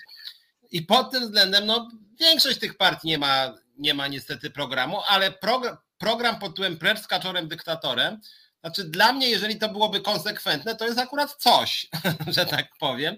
Y, nie chodzi tylko o obalenie, jak wiemy, kaczora, tylko to, co się z tak, tym, tak. że tak powiem, kaczorzym rządem wiąże, więc akurat punkt nie jest głupi i w tym chyba platforma, koalicja była faktycznie najbardziej konsekwentna. No nie mruga jednak nawet w TVP, w TVP na przykład Lewica trochę mruga do PiSu niestety. Koalicja w mniejszym stopniu, chociaż to ostatnie głosowanie trochę zaburzyło że tak powiem, ten obraz, bo też powiedzieli, że jednak dla dobra ojczyzny y, trzeba się wstrzymać od głosu. E, więc, e, więc tu w ogóle jest jakiś, jakiś problem, że tak powiem, z opozycją. Natomiast to, że oni mają taki problem, to niech oni przynajmniej robią to, co, to, co Brejza, Joński, Szczerba, czyli walą po prostu i przynajmniej wychodzą na pracowitych i wtedy jakby programem jest to, że po prostu walczą z patologiami. W związku z tym, że moja etyka, jak wiecie, to jest minimalizacja cierpienia, to nawet jak nie mają jakiegoś programu przez duże P, to jak swoimi działaniami będą wskazywać patologię, to co ty Wojtko powiedziałeś na przykład nagłośnienie, że właśnie są dzieci, które umierają przez bierność państwa, tak. po prostu. I jeżeli poseł spyta, no dobra, to, to jak pan chcesz całą służbę zdrowia zbudować? I on powie, wie pan co, ja się na tym nie znam, Szczerze powiedziawszy, nie mam specjalnie pomysłu, ale mam pomysł, żeby w tej jednej sprawie Ale jak przychodzi chore dziecko do doktora, to ma, ma, ma dostać terapię, po prostu. Tak, a że jestem posłem, to mogę w tej konkretnej sprawie komuś uratować życie. To już jest coś. Ja dlatego na przykład tego Szczerbę, czy Jońskiego, czy Brejsa cenię. o to właśnie chodzi, chociaż, to jest, chociaż to ideowo jest całego, Oczywiście, że to jest klucz całego problemu, e, żeby e, oni się podzielili, jeden mówi o tym, drugi o tym, ale w sumie razem tworzą jakąś tam całość. I faktycznie jest grupa operacyjna, e, prawda, tych trzech, którzy biegają biegają e, e, po tych instytucjach. Jest taka grupa, wiesz, szybkiego reagowania. Oni natychmiast są, ten Joński z tym, tym oni są natychmiast od razu wszędzie, nie? I, i dobra, i fajnie nie zawsze trafiają, tam czasami kulą w płot, bo tam czasami się najeżą, bo oni od razu do tej telewizji idą niepotrzebnie. Może najpierw by to sprawdzili, potem poszli do telewizji czasami, bo faktycznie czasami tak napieprzą, napieprzą, potem no jak wychodzą z tego gmachu bez trofeów, nie, to tam, a nie, bo się spieszymy, to, bo czasami tak się zdarza, nie, ale, no ale to wiadomo, no, błędów nie robi ten, kto nic nie robi, no, ale, ale ale jest coś w tym, tak, tak dobrze mówisz, że, żeby kurczę się każdy czymś tam zajął, a jak już nie ma czegoś innego do roboty, w sensie jak już nie ma żadnego pomysłu na siebie, to niech sobie znajdzie, niech się zapyta syna, córki, wnuczki, kogoś, co można kurde zrobić dobrego? tak po prostu. Ty, jakbyś mogła tak, jakbyś była w, w posłem i tak dalej i mogłabyś tak jak my możemy z Piotrkiem tu sobie na Berdyczów napisać na przykład, nie? E, e, gdzieś tam jakiś list, że chcielibyśmy, żeby ten, możemy petycję stworzyć do kogoś, ewentualnie możemy, no mamy tą większą taką możliwość, że mamy jakiś tam medium, mamy jakieś znajomości e, gdzieś tam, więc możemy to odczytać, no ale możemy generalnie petycję, ale taki poseł, no to już, już może, prawda, coś zrobić, więc można by zapytać, dobra, ja nie jestem, kurczę, jakiś mocarz w te wszystkie klocki, ale powiedz mi Agniesiu, E, Piotrusiu e, e, czy Sebastianku, co tak naprawdę byś chciał, żeby się poprawiło w tym kraju? Jak, jak, co ci przeszkadza? No, on mówi, no krawężniki są. O, to może byśmy napisali wspólnie taki projekt, jak tam zrobić, żeby krawężniki były, nie wiem, w drugą stronę wygięte, cokolwiek, rozumiesz? E, e, I masz rację, tak, to by był e, fajnie, jakby każdy pomyślał, co, co by chciał, skonsultował, to potem tam, przecież mają nawet, oni nawet nie, wiecie, że posłowie nie muszą mieć swoich prawników, on idzie tak, siądzie, napisze coś na, na kartce, jakieś takie wnioski, punkty i tak dalej i on idzie do tych legislatorów, tam do, tych, do tego biura legislacyjnego, oni mu to sprawdzają, sprawdzają, piszą mu językiem prawnym, e, e, e, korektują mu to w sensie taki właśnie, co jest możliwe, co jest niemożliwe.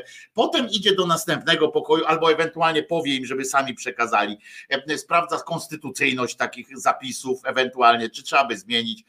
Potem do następnego gabinetu sprawdza zgodność z Unią Europejską, czy coś tam przeszkadza, czy nie przeszkadza. W związku z czym naprawdę to nie jest tak, że on musi być prawnikiem, jakimś tam kurczę, wiecie, obudowanym książkami prawnymi. Nie, on musi mieć kurwa pomysł na to, co by chciał e, e, zrobić. No tak, po chociaż, prostu. Chociaż z drugiej strony, oczywiście byłoby miło, gdyby liderzy partii, tacy jak Tusk, Hołownia, Czarzasty, mieli jakiś całościowy program. I tu faktycznie, no. Nawet na pewnym poziomie ogólności, tak, tak, tak, tak. I to jest zgoda, że oni, ale oni wszyscy nie mają, wszyscy nie mają. E, a, a, nie mają. E, znaczy ja mówię o sprawach społeczno-gospodarczych, bo rzeczywiście nie ulega dla mnie wątpliwości, co to mówiłem nieraz w tym programie, że na przykład jak chodzi o odblokowanie środków unijnych, oni by je odblokowali i Hołownia, i Czarzasty, i Tuski, i wiadomo, żeby odblokowali. Jeśli chodzi na przykład o, nie wiem, e, małżeństwa homoseksualne, no to Lewica też myślę, żeby faktycznie wprowadziła je. Liberalizację ustawy aborcyjnej też prawdopodobnie Lewica plus trzy czwarte platformy Hołowni bym i PSL-owi oczywiście nie ufał. I można długo wymienić, natomiast jak chodzi o pomysły w polityce społecznej, no to faktycznie jakby że tak powiem, nagle ta charyzma ucieka z nich wszystkich, że oni zaczynają kręcić, że to może kiedyś, a może trzeba pomyśleć, a może trzeba się naradzić. E, I to no tutaj nie punktują. Piotruś, otóż ruszyłeś taki pewien ten, że na pewno by to, na pewno by tamto, a ja ci powiem, że jest pewien problem. E, otóż e, e, te pieniądze, pamiętaj z tego KPO, to oni by tam odebrali, jak tam z konstytucją będzie zgodność, tak, nie? Ale pamiętasz, kto tam stał na straży tej konstytucji? Głównym ideologiem był pan Matczak, prawda? Który zrobił wtedy, tata Maty, który zrobił wtedy właśnie no, oszałamiającą karierę, na tym, że się przerzucał argumentami z, z pisowcami i naprawdę robił to nieźle. Trzeba mu przyznać, że tak. fluence, e, umiejętności takie e, e, dyskusyjne, więc tam ta semantyka, wie wszystko bardzo ładnie, pięknie to robi. Potem się wpisał w, potem już poszedł po prostu po całości. Teraz to już jest tam trochę takie połączenie takiego pastora z jakimś tam takim mędrcem, ogólnym mędrcem.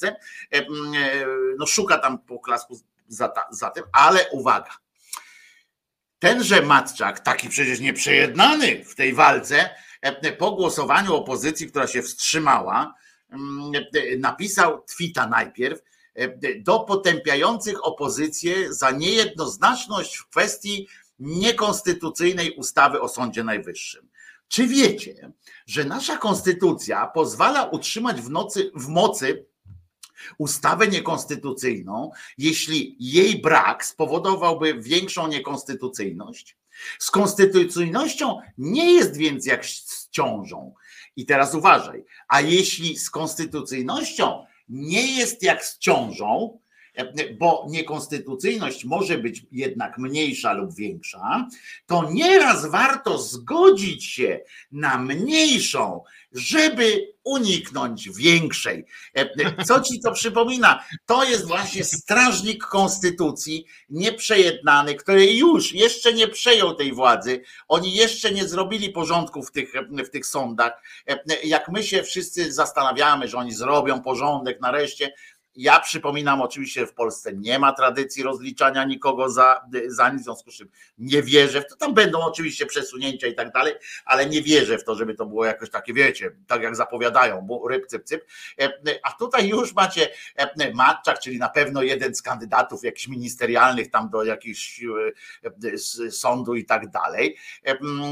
To ja nie wątpię w to, że Matczak ma rację że, że można coś takiego zrobić. Tylko chodzi o to, że już wybiegł, żeby to właśnie, tę właśnie e, zastosować, e, tę akurat e, zasadę, chociaż można też zastosować było trochę bardziej takie właśnie przybliżeń. To, co postulował posłom, posłom PiSu. Ja przypominam, że oni też mówili, że być może to jest niekonstytucyjne, ale mniej niekonstytucyjne niż to, co wyście zrobili wcześniej zgłaszając poprzednich kandydatów. Od razu mi, znaczy mi, mi przyszło tak do głowy, jak to mówię, bo nie znałem tego tweeta Matczaka, który dla mnie jednak jest dosyć oburzający, bo to jest de facto przyzwolenie na bezprawie, że wyobraźmy sobie, że na przykład władza wprowadza e, zasadę, że można na przykład, e, czy nie można, a należy rozstrzelać wszystkich przywódców opozycji. I teraz pojawia się konkurencyjna ustawa, że nie rozstrzelać, tylko zamknąć do więzienia na 15 lat. W związku z tym połowa opozycji wstrzymuje się od głosu, no bo przecież 15 lat jest znacznie lepsze niż rozstrzelać. No i dla, dla nikogo chyba nie ulega wątpliwości, że jest 15 lat lepsze. Głoszą poprawki jeszcze. Poprawki, tak, poprawki. No dokładnie. W związku z tym, no ja uważam, że to jednak no trochę zszokowany jestem, bo myślałem, że przynajmniej na polu prawnym ten Matczak jeszcze coś tam ma do powiedzenia. A przynajmniej zmilczy, wiesz, bo, bo to, że, że konstytucja nie jest takim tworem zamkniętym, to wiemy od czasu Falandysza, tak? W sensie falandyzacja prawa, to on wprowadził to pojęcie za czasów prezydentury Wałęsy i, i wiedzieliśmy, z czym to się je, tak? Że wszystko można tam na dwoje babka wróżyła i tak dalej, i tak dalej. E, jakieś niuanse doprowadzić do takiego absurdu, że w końcu stwierdzano, że, że to nie obowiązuje. Ale tutaj jak, jak mi Matczak właśnie wyjeżdża, w prostej sprawie, w sensie bronienia takich rzeczy, no wcale nie musiał bronić, jakby od tego nic nie, nie jakby się nie stało bo przecież opozycja nie rządzi, w związku z czym żadnych konsekwencji to nie, nie, nie będzie miało. E, a on wyskakuje już, zaczyna e, po prostu relatywizować, a jednak tu, a jednak... no to ja już się właśnie boję, jak on razem z Giertychem usiądą i zaczną e, we dwóch konstytucję naprawiać, to, no ale to, to może zostawmy, bo to się przyda, to zostawmy, no bo wiesz, nigdy nie wiadomo, czy, czy ktoś po nas nie przyjdzie, wiesz, to może to zostawmy. Ja, znaczy, ja się tego boję, nie? że że, że to jest nie, no takie no tak. tego typu robienie polityki niestety. Mm, najgorsze jest to, że on to robi nawet nie mając e, żadnej obietnicy tego, że tam będziesz tam jakimś premierem czy czymś tam, tylko on po prostu tak ma. No, to jest to, co my żartujemy też. No, prawnicy mają to we krwi, prawda? E, też, że e, kombinują, że jakby starają się rozmyć pewne rzeczy i, i ja nie lekceważę go, tak jak Matczak myśli, wielu z opozycji nie lekceważcie go, ale oczywiście, że go nie lekceważę po pierwsze, a po drugie zdaję sobie właśnie sprawę, że tak ludzi dużo myśli. I to ale, jest dla mnie, ale właśnie mnie to, dla mnie to nie jest nic dobrego. No. Bo tutaj przychodzi, no ktoś tak nawet jak my i mówimy, konstytucja, no i te tłumy, konstytucja, a tu przychodzi taki matczak, czekaj, może to się da jednak pokombinować. Słuchaj, ominiemy konstytucję, ale tu się może przyda co i wtedy ci ludzie, ale żeby było jasne, tam nie będzie wtedy prewy z matczakiem, tylko tak połowa. A w sumie czekaj! I tu będzie... idzie Czekaj. Z poprawkami, z poprawkami. Konstytucja z poprawkami. Konstytucja. I tak będą sobie. Władza zawsze degeneruje, władza zawsze śmierdzi i niestety to jest prawda. Musimy patrzeć im na ręce, dlatego uczmy się teraz patrzeć na ręce władzy, jak, jak przejmą, co, co zresztą no chciałbym, no, no bo dużo gorzej niż, niż pod tymi rządami, no nie będzie w sensie demokratycznym, nie wiem jak gospodarczym, ale demokratycznym na pewno nie będzie gorzej gorzej. E, e, odpowiem ja na pytanie, czy widziałem, e, czy byłem na stronie Hołowni, w sensie tej z programem ta strategia 2050, byłem.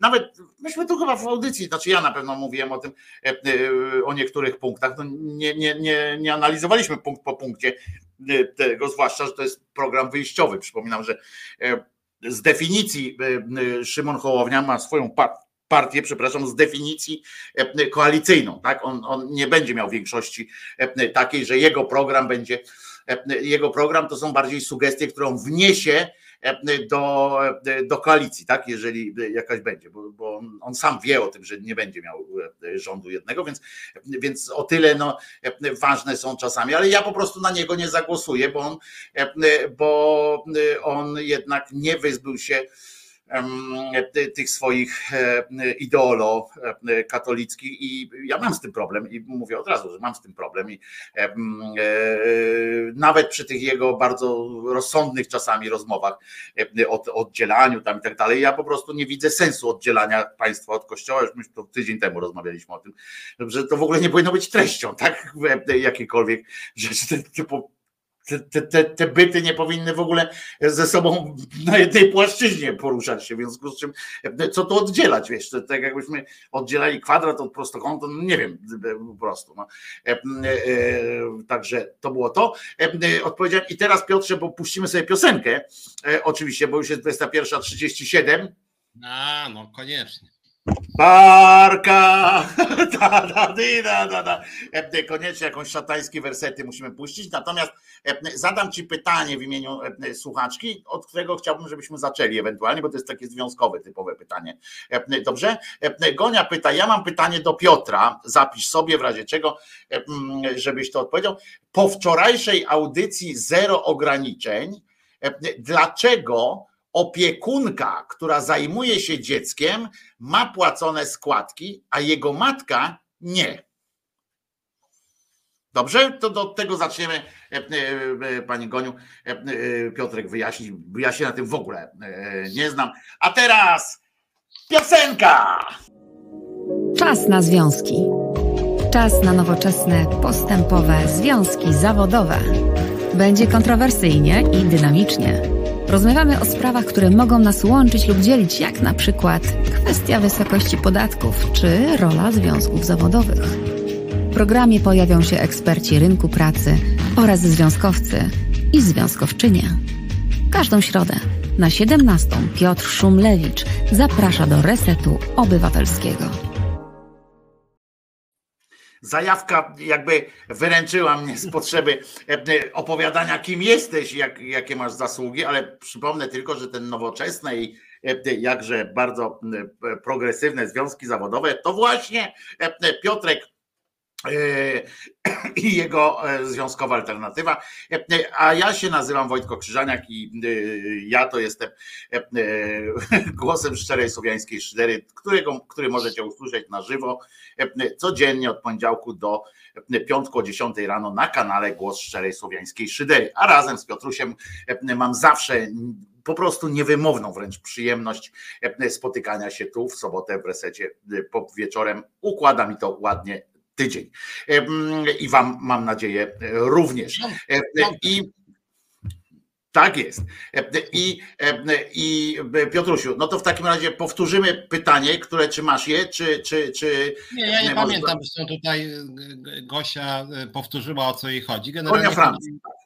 Tak, czy chodzi o to, czy praca opiekuńcza rodziców powinna być w jakiejś mierze wynagradzana przez państwo, tudzież czy przynajmniej powinny iść składki e, emerytalne. I sugestia była taka, że właśnie jak chodzi o rodziców, tych nazwijmy to biologicznych, szczególnie matki, nie ma tych składek, a jak chodzi o opiekunki instytucjonalne, to są.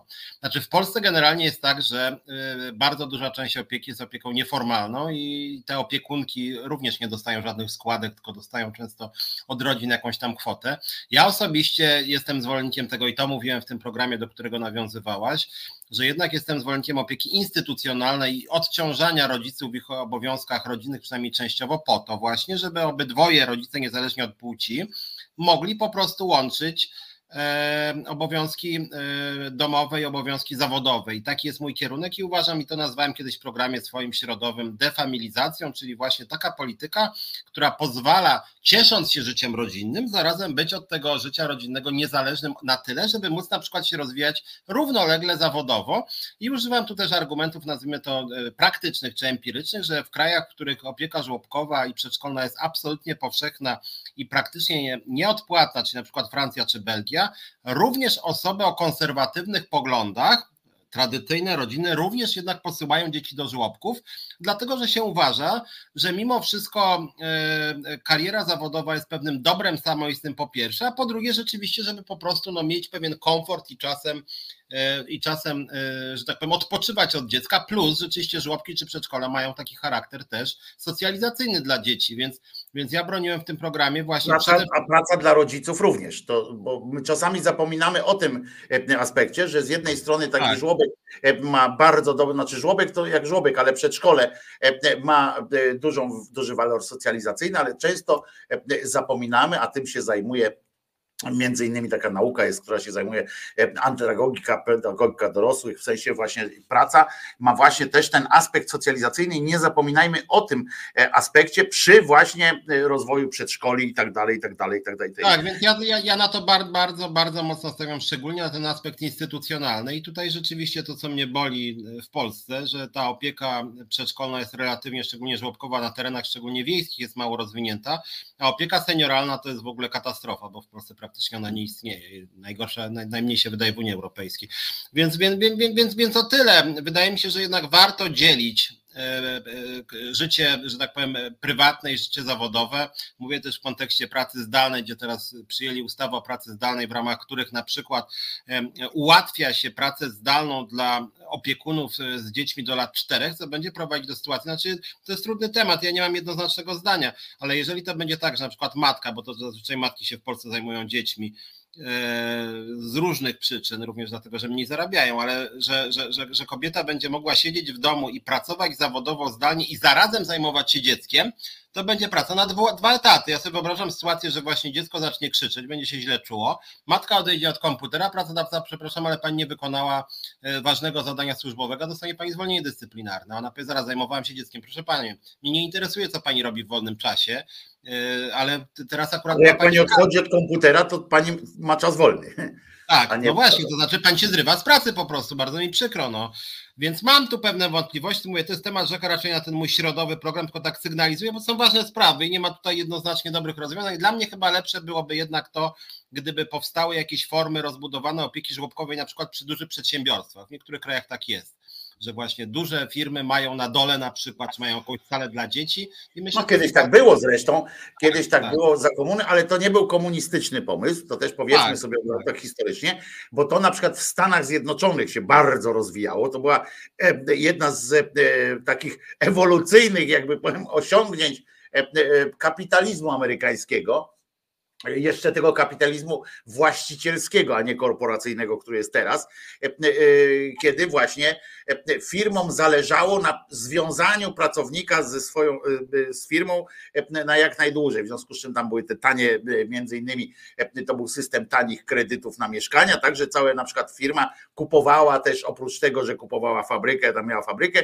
to kupowała na przykład jakąś wielki plac, tam w sensie ileś hektarów ziemi i tam stawiała w preferencyjnych cenach e, e, całe osiedla domków. To miało swoje złe, dobre strony, to tam możemy dużo rozmawiać, ale jak ktoś oglądał cudowne lata, e, to pamięta, tak, te osiedla właśnie takich, gdzie ludzie, gdzie większość ludzi pracowała w jednym, w jednej firmie na różnych stanowiskach i, i mieszkał pracownik fizyczny obok inżyniera i mieli te takie same domy.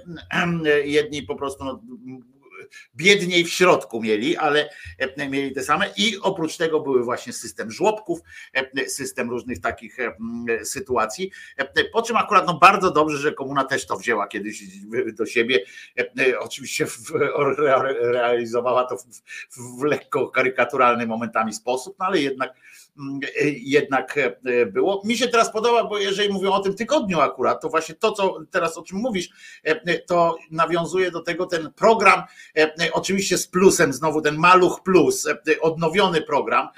Ja wam powiem, że on mi się podoba, tak? On jest realizowany z Unią Europejską akurat i przez Unię Europejską tam chwalony nawet, bo, bo to jest w sumie pilotażowy dla Europy program, tak naprawdę wymyślony częściowo w Polsce i za to, no jak się należy, to się należy. I ja na przykład chwalę ten program, e, bo on e, aktywizuje te e, mniejsze gminy właśnie, którym, na których tam pójdą te pieniądze i mało tego wydłuża ten okres, tak, że trzy lata mają na zbudowanie i utrzymanie, potem mają trzy lata jeszcze refinansowania tam pewnych adaptacyjnych czy innych rzeczy, właśnie po to, żeby w tych małych miejscach, gdzie nie ma żłobków i przedszkoli, żeby tam powstawały. I to mi się podoba, bo ja przeczytałem nawet, tak zaintrygowało mnie to, jak oni tam opowiadali, no mówili oczywiście, wiesz, długo, kwieciście i tak dalej, więc ja przeczytałem ten, ten program i muszę wam powiedzieć, że przy całym braku sympatii dla, dla całego tego rządu i całego tego środowiska, akurat ten program uważam, że idzie w tym właśnie kierunku, o którym ty mówisz, Piotrze, że, że będzie można jakby, że nie będzie wynikało umieszczenie, przepraszam, tak to brzydko brzmi, ale umieszczenie dziecka w placówce takiej wychowawczej nie będzie wynikało li tylko z biedy, czy coś takiego, że na przykład, że właśnie nie mogę się zająć, coś tam, tylko będzie, może będzie sposobem życia po prostu, jakimś takim właśnie, że te dzieci będą tam się socjalizowały i rodzice będą wtedy pracowali, będą mieli więcej i pieniędzy, ale też więcej potem czasu dla, dla tych dzieci i tak dalej, bo tęsknota za dziećmi też pomaga w tym, że nie są na nie rodzice tak wkurzeni na te dzieci. Każdy z was, który ma dziecko, to wie, że ono potrafi wkurzyć jednak. Chociaż to jest oczywiście program pilotażowy i mimo wszystko to nie rozwiązuje problemu. To, to jest program, który powinien być pomocniczy, a w Polsce nie ma tego clue, któremu ten program miał Ale ten program jest naprawdę, Piotrze, bardzo dobrze. Duże pieniądze są tam e, i on jest inwestycyjny e, i on jest, e, bo był do tej pory program, tylko nie mylcie tego Maluch Plus, tego co teraz jest, z tym co był przez dwa poprzednie lata, takie roczne programy były, teraz właśnie takie trzy, więcej lat ma te, te, te miejscowości mają e, więcej czasu, więcej pieniędzy i więcej e, wsparcia e, dla, tej, dla tworzenia miejsc po prostu. Nie, ja wiem o tym, tak, tak. To jest naprawdę, mówisz... naprawdę bardzo dobre miejsce, bardzo dobre, niezależnie od wszystkiego i mało tego, on nie wpływa na pogorszenie innych, wiesz, bo on nikomu nie odbiera nic. Nie, ja wiem, nie, wiem, nie, nie, nie, że to cały czas nie jest, nazwijmy to, sztandarowy program, a moim zdaniem tego typu problemy, e, rozwiązania powinny być, że tak powiem, sztandarowe i pomnożone przez 10 czy przez 100 i dlatego tu Keraj pisze, że e, tematem tygodnia była spadająca dzietność, jaka jest przyczyna. No właśnie, moim zdaniem przyczyna jest taka, że po prostu polityka społeczna rządu Prawa i Sprawiedliwości się również na tym polu totalnie nie sprawdza i dlatego ja jestem zszokowany, jak Czarzasty mówi, zostawimy wszystko, co PiS dał i wtedy już mi się nie chce dalej słuchać, bo uważam, że traci totalnie wiarygodność, bo jak polityk opozycji mówi, że zostawiamy wszystko, co władza dała, to znaczy, że jest przystawką władzy i w ogóle nie ma o czym rozmawiać. E, niestety, tak jak Czarzasty mniej lub bardziej myśli prawie cała opozycja, a ja uważam, że te pisowskie programy są po prostu złe. Oczywiście inną sprawą jest to, czy rzeczywiście priorytetem rządu powinien być wzrost dzietności, to jest dyskusyjne tak na marginesie. E, problemem nie jest niska dzietność, problemem ewentualnie jest to, że społeczeństwa się starzeją i system emerytalny się chwieje. I tu jest pytanie, czy na przykład przyjmować migrantów, których PiS nie chce przyjmować, chociaż wojna de facto trochę tą sprawę, można powiedzieć, pomogła Polsce, że, że przyjeżdża do Polski dużo osób w wieku produkcyjnym, co gospodarczo jest bardzo ważne i bardzo dobre dla kraju, o czym się specjalnie nie mówi. Ale mamy też zaletę jeszcze, ta sytuacja ma dla nas, jesteśmy w tej dobrej sytuacji, że, i mówię teraz bez e, cienia ironii, e, że do nas e, przyjeżdżają imigranci, E, czy no akurat uchodźcy w tym momencie e, w dużej mierze, ale e, również imigranci, bo to było też przed wybuchem wojny, też ten ruch był akurat duży, mm, z tego samego kręgu kulturowego. To jest bardzo duży, duże ułatwienie dla rynku również. Mówię o takim już, o takiej socjologii też i o gospodarce, że nie wymaga tego momentu przejściowego, adaptacyjnego, no mają też swoje rodziny, jest podobnie swoje języka.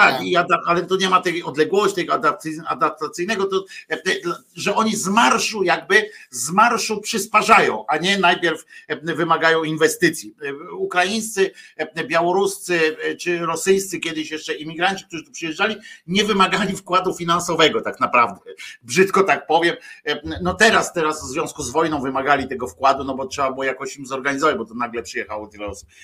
Ale to nie oni wymagali wymagali tego wkładu, tylko no sytuacja, no, po prostu no, było ich tylu, że nie mogła tak po prostu w gąbkę wejść, bo do tej pory przyjeżdżali w takiej ilości, która automatycznie ich wciągała, automatycznie po prostu, myśmy tego nie czuli nawet falami, jak przy, przy, przyjeżdżali, więc my jesteśmy w tej dobrej sytuacji, jesteśmy w lepszej sytuacji pod tym względem niż, niż Niemcy, niż Francuzi, Włosi, gdzie, przy, przy, gdzie uciekają do nich, oni graniczą z państwami państwami, z których raczej się nie wyjeżdża tak, za, za chlebem. E, e, e, więc oni muszą z zagranicy brać ludzi, oni muszą z innych kontynentów brać ludzi, a też Chociaż... potrzebują. Chociaż z drugiej strony Niemcy, akurat o czym się mało w Polsce mówi, ich masowe przyjmowanie uchodźców jest moim, z tego co ja widzę i czytam, a czasem czytam, jest wielkim sukcesem.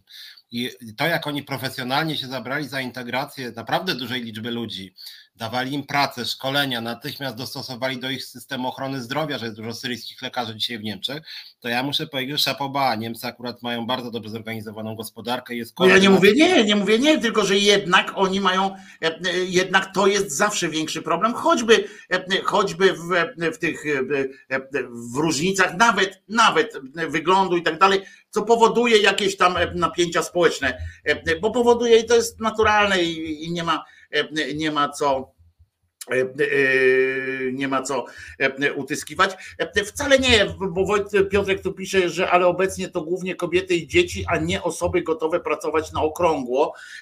One nie muszą, właśnie o to chodzi, że to jest taka skala tych osób, że to już nie muszą przyjeżdżać i zarobki w Polsce są takie, które nie, nie, już nie zmuszają do tego, co nas pamiętacie, jak do Niemiec pojechał Polak czy coś tam, to musiał zarabiać, musiał pracować po 12 godzin, bo 6 pracował dla siebie, sześć dla rodziny e, w Polsce e, i, i jeszcze by chętnie cztery popracował, e, żeby mieć się gdzie przespać, tak? To, to, to, to już nie jest tak. I ja rozmawiam, bo tu akurat na mojej dzielnicy, w, tu na Karwinach w Gdyni, mieszka od zarypania Ukraińców, naprawdę. I sobie rozmawiam z nimi czasami i, i oni właśnie mówią, to nie jest już tak, że, że oni też mają te, pójdą do, do żłobka, bo to jest akurat dobrze, w Gdyni jest dobrze to zorganizowane, więc mają właśnie te żłobki, mają e, e, przedszkola, w których te dzieci chodzą do tych e, grup i one pracują, te panie normalnie, wiesz, zarypiaście pod tym względem się tu wtopiły, jakby wiesz, o to mi chodzi, że jakby mhm. w ogóle nie, nikt tutaj na tym nie, nie traci, nikt na tym nie, wiesz, nie, nie ma jakichś problemów z tym.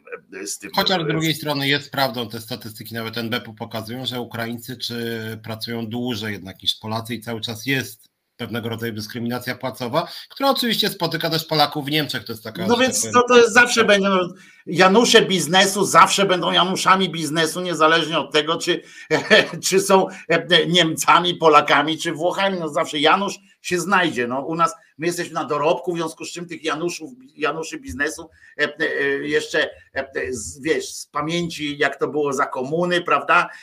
Tatuś przypomina, jak to kiedyś kombinował, wiesz, i wszyscy w rodzinie pamiętają, jak się kombinowało, żeby kogoś, wszystkich oszukać obok, w pobliżu i żeby wyjść na swoje, prawda?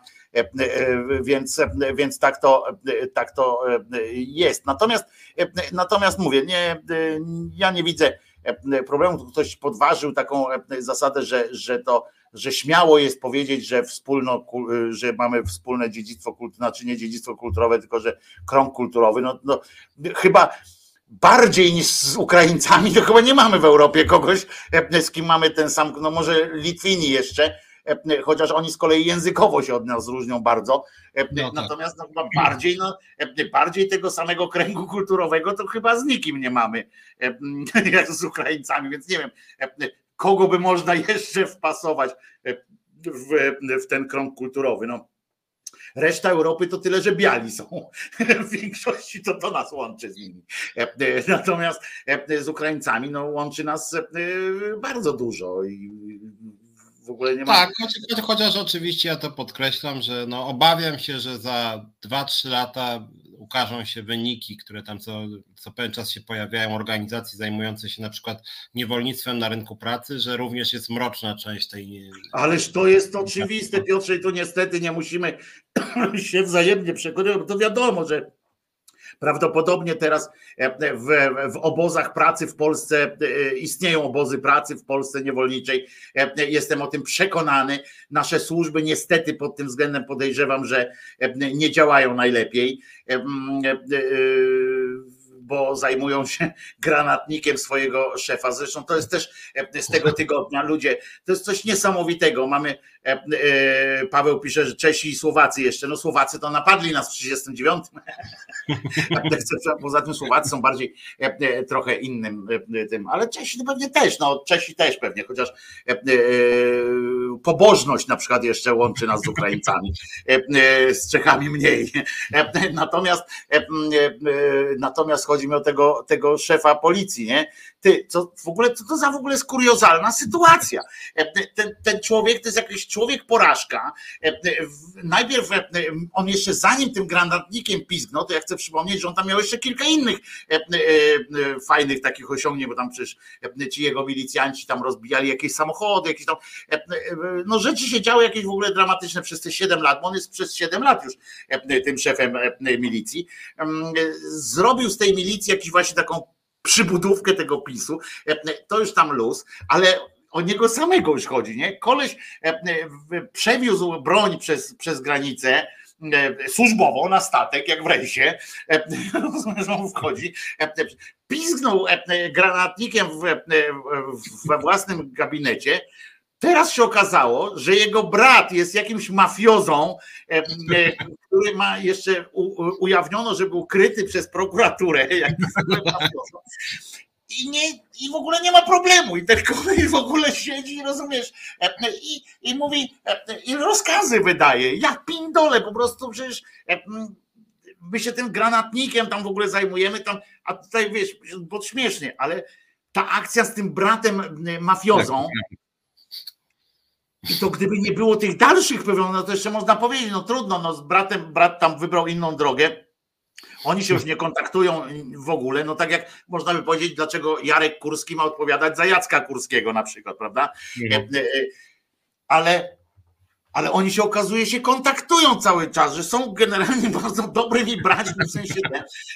Potem się okazuje, że jakieś e, akty były oskarżenia, znaczy jakieś tam dochodzenia były, które były uwalane na poziomie prokuratorskim. Ja w ogóle czytam to i mówię, gdzie my kurde jesteśmy? To jest bananowa w ogóle sytuacja. Oni się zajmują tym, że w Unii Europejskiej, tam, że w, w tym w Parlamencie Europejskim, w Komisjach Europejskich, Qatar Gate, wiesz, wielka sytuacja. Qatar Gate, zamiast zwrócić uwagę, że tam jednak procedury zagrały, e, e, tak. że, że na tym właśnie polega demokracja, nie na tym, że zlikwidujemy łapówkarstwo, bo, bo, bo nie, bo tylko zlikwid, będziemy nad nim panować i jasno powiemy, że kto brał, kto nie brał. A tutaj koleś po prostu jest członkiem mafii, nie? Jest szefem policji jednocześnie. W ogóle ja pindolę, nie? To, to w ogóle ośmiornica był taki włoski serial, pamiętasz kiedyś? To, tak. Takie akcje są. Tak, nie, ale to, że oni w ogóle, bo to już widzę na masową skalę, że oni nawzajem sobie wybaczają, że wychodzi coraz więcej przypadków, że umarzane są jakieś postępowania prokuratorskie wobec ludzi, którzy tam, była też niedawno sprawa, że jakiś gość też spowodował wypadek od Ziobry i też tam nie postawiono zarzutów przez trzy lata. Że to w ogóle ma taki, naprawdę taki masowy charakter, że jak jesteś człowiekiem władzy, to nawet jak wszyscy wiedzą, no to jak w Watykanie swego czasu tak było, nie? Że tam tych niektórych biskupów, księży chroniono, to tu jest tak samo, no dobra Słuchaj, Czesiek, kurde, ale tak serio, jest film, że gwałciłeś tego dzieciaka? No kurde, jest jeden, no nie da się coś z tym zrobić. Dobra, da się, ale pamiętaj, że zrobi się głośno jakiś oko pres o tym, tego nie możemy niestety, już, już tego nie zatrzymamy, stary, bo wyciekł film, ale później sprawę będziemy ciągnąć 10 lat, więc nic ci się nie stanie, a w 10 lat jednak zapomną, dobra? No dobra, to może byście jakąś fuchę przynajmniej dali, żebym jakoś godnie żył. Dobra, to masz tu 30 tysięcy, by nie zrobił, tylko siedź cicho, nie? dobra, no dobra, niech będzie. I to rzeczywiście coraz bardziej tak zaczyna wyglądać. E, ale to jest, ty, ale to jest, właśnie ty mówisz taki przykład, a ja myślę, że to jest gorzej, bo oni już się nie przejmują tym, że ktoś tam napisze. E, e, to jest taka akcja, że przychodzi nagle jakiś, podejrzewam, że przychodzi jakiś tam prokurator niższego szczebla do tego komisarza tam milicji i mówi, panie komisarzu, pana brat kurwa znowu odjebał, odwalił jakiś tam numer, nie? Tego już no, nie da rady. No, no kurczę, akurat kamery były przy tym, w ogóle, akcja się odbywa. E, e, on dowodem, tam on krzyczał, że mało tego jeszcze można złapać. Ja nie mówię o tym konkretnym przypadku, tylko mówię, że sytuacja jest taką przypomina, że on tam biega, ja znam szefa milicji, w ogóle tam kurczę, nie? E, i wszyscy to nagrali, nie? I normalnie to by było no dziękujemy panu, nie? Dla czystości sprawy. Ja wiem, że pan jest uczciwy, że nie ten, no ale jednak e, no, no jak spojrzymy w, w, gęby tym ludziom, którzy w więzieniach siedzą, e, jak tu będzie pan szef milicji, tam nadzorujący ten, e, jest bratem Gangusa i, i on decyduje o wszystkim i tak dalej, nie? Który jeszcze mówi, że właśnie dzięki niemu w ogóle jest na wolności, bo przecież miał trzy wyroki, których nie ten. I i rozumiem, i normalnie to by było, no, no, stary, no, poszedłby do niego nawet ten Mateusz, czy ktoś tam, nawet wiesz, żeby, żeby nie było, że tam wysłali go listownie na ten, no ale wyszedłby jakiś tam, mówi, no stary, no kurczę, no chcielibyśmy, no ale już no, no nie da rady. A tutaj nie, tu jest po prostu, e, to jest po prostu e, nie tak jak u ciebie, że tam wyślejmy, to chodźcie, wyślemy, chcesz być ambasadorem w, w Bułgarii, tam ciepło jest, tam ten, nie, oni kiedyś tak robili nawet za komuny, kurczę, tak byli, że jak coś tam ktoś rozwalił już e, na maksa, no to go do Bułgarii, do, do, do Rumunii, do Mongolii, do Ulaanbator, e, gdziekolwiek, nie? Przeczekaj przynajmniej, nie? Przeczekaj, tam będziesz atasza, w ataszacie będziesz siedział e, i spoko, nie? Nie, on po prostu chodzi, on został dalej, nie? Ten został na wolności, jego brat jest dalej na wolności, ten chodzi do gabinetu, nadal nie nawet nadal nie przechodzi przez bramkę. Słyszałem, też ktoś doniósł, że on nadal nie przechodzi przez bramkę, jak wchodzi do swojej pracy, ten, ten komisarz obchodzi bramkę, czyli znaczy chodzi znowu z bronią tam po tym, żeby nie piszczał. To jest coś niesamowitego. No, oni na bezczela tak lecą, że, że zwróć uwagę, że ten Kamiński, nie, ten, ten minister jego, tego policjanta, to on wyskoczył z hasłem, że, że pan Szymczak zostaje, on nie wyskoczył po zbadaniu sprawy, po czymś kurczę tam ten, jak wtedy tam wypizgał tym, tym pociskiem, nie?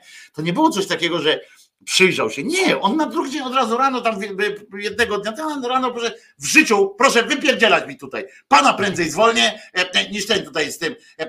TVN prędzej zamknę niż zwolnię e, Szymczaka, nie? Rozumiesz? To, to oznacza, że, że oni są tak zblatowani, że oni już wiedzą na początku, że stary, musiałbyś naprawdę, musiałby ktoś przynieść do mnie kasetę i to VHS, a nie taki cyfrowy plik, jak bzykasz dzieci, rozumiesz, księdza, e, to może, może bym cię do Anbator wysłał. Jak nie, to ty tu będziesz siedział, pracował. Ale w ogóle to jeszcze, jak chodzi o to, bo to jest na swój sposób śmieszne, trochę straszne, trochę śmieszne, że był też wyrok sądu dwa dni temu bodaj w sprawie Błaszczaka i Kamińskiego, o to, że rozpowszechniali pedofilię i zoofilię z, pamiętnego ich, z pamiętnej ich konferencji, że prokuratura oczywiście natychmiast umorzyła, a sąd powiedział, że jednak prokuratura musi się zająć, bo te debile faktycznie rzeczywiście na konferencji prasowej, proszę bardzo, wzięli filmik, to było też rasistowskie w ogóle, że to niby te brudasy, prawda, tam pod granicy, nie? A to był filmik, który 10 lat krążył po sieci, chcieli się pochwalić, że mają zoofilskie jakieś nagranie i postanowili to pokazać widowni w TVP. No to, to po prostu, ale, ale to, że w ogóle sąd nakazuje prowadzić śledztwo w sprawie rozpowszechniania zoofilii i pedofilii przez dwóch konstytucyjnych ministrów rządu odpowiedzialnych za bezpieczeństwo w ogóle, że Boże, jakie to jest kompromitujące. Ale stary, wiesz, że my żyjemy w kraju, w którym obie te osoby, minister i wiceminister w tym ministerstwie od, od MSW dawnym nazwanym, nie wiem jak się teraz tam nazywa, są skazani prawomocnie wyrokami sądu bezwzględnego więzienia. Rozumiesz? Oni, no nie prawomocnie, bo jeszcze mieli odwoławczą tą, e, e, tą, e, tą ale zostali skazani. Nie, nie, że tam w trakcie jakiegoś procesu proces się zakończył, tylko oni zostali uniewinnieni, oczyszczeni, nie oczyszczeni, tam prawo łaski, tak było zastosowane między procesami. Oni mieli wyrok, to, to żeby to było, bo my myśmy już o tym wszyscy zapomnieli, że to nie było tak, że oni mieli proces i e, w trakcie procesu, tam nie wiem czy tu, nie wiem czy tam, e, w trakcie odwoławczego, to znaczy przed procedurą odwołania się e, od wyroku. Oni się nie odwołali w końcu, tak. tylko zostali, zostali skazani na bezwzględne więzienie naprawdę polityków nie skazuje się na bezwzględne więzienie za byle co. Wiecie dobrze, że nawet polityków opozycyjnych, e, a wtedy e, Kamiński był w opozycji, tam jak, jak był, nawet polityków opozycyjnych w Polsce nie ma tradycji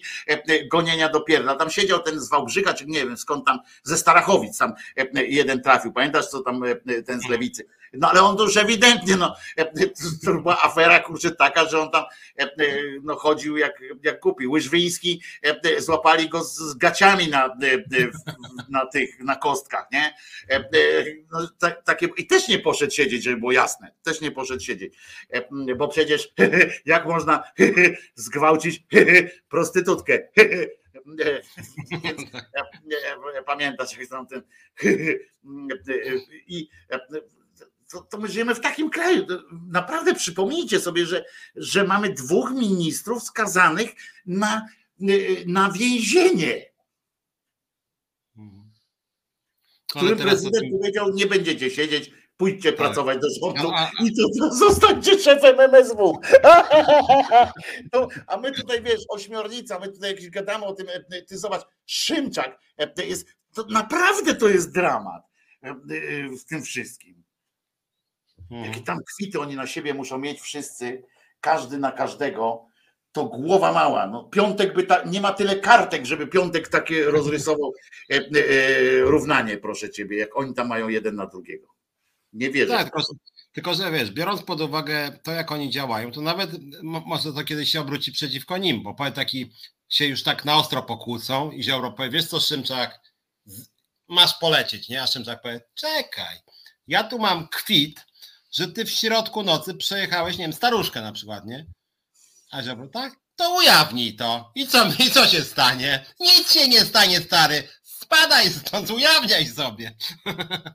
Obejrzyj sobie stare wydania wyborcze i, i TVN-u. Zobacz, co oni tam robili. Co oni pokazywali. Zobacz. No i co? No i co? E, e, rozumiesz? I, e, i tam Tyrli, tyrli, tyrli, tyrli. Proszę ciebie, oni naprawdę to jest niesamowite, że PiS zrobił. To jest tych, w tych siedmiu latach, to jest największa rzecz, którą oni e, zrobili. Znaczy w sensie taka przerażająca, ale też e, taka zmieniająca ten kraj. To, co, to, co zmieniło ten kraj, to media, w sensie to, co się dzieje w mediach. Nie, tego nigdy aż tak nie było E, żeby to było e, takie bezczelne, bo mówimy na przykład czasami można odwołać się do czasów Gierka, czy, e, czy jeszcze Gomułki, końcówki, jak tam ta telewizja już tam działała, a potem Gierka, to była telewizja sukcesu, w sensie, że oni opisywali swój sukces, ale to nie była szczujnia to w 80 latach oczywiście Urban tam zrobił z tego e, e, pewną masz, a też nie na taką skalę, nie w każdym programie, nie w każdym tym tam e, nie, nie robili takich rzeczy. To, co się teraz dzieje, to jest niewyobrażalne, czyli media publiczne zepsuli, a druga rzecz, to doprowadzili do jakiegoś takiego kosmicznego, e, e,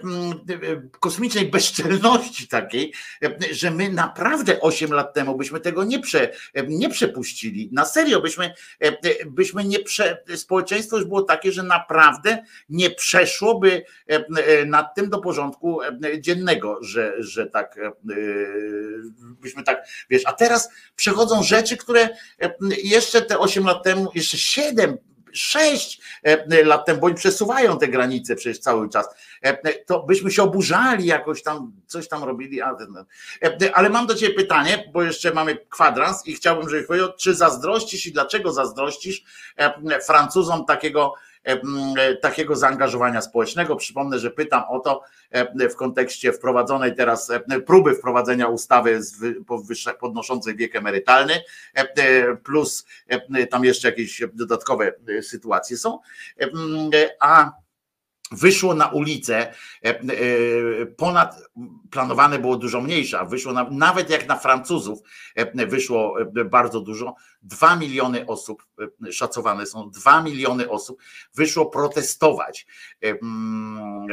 Przypomnę, że to jest kwestia podniesienia wieku emerytalnego, wcale nie jakiegoś dramatycznego i wcale nie z takimi, nie z, nie z klauzulą natychmiastowej wykonalności, przymuszenia i tak dalej, tam są zupełnie inaczej trochę niż u nas, ale a u nas pan przypominam, że nasz rząd wprowadzał na przykład przymus rodzenia e, martwych płodów, różne takie i wychodziło w najlepszych momentach, tam 100 tysięcy, jak się zebrało, to, to TVN nie mógł się naliczyć po prostu tych wszystkich.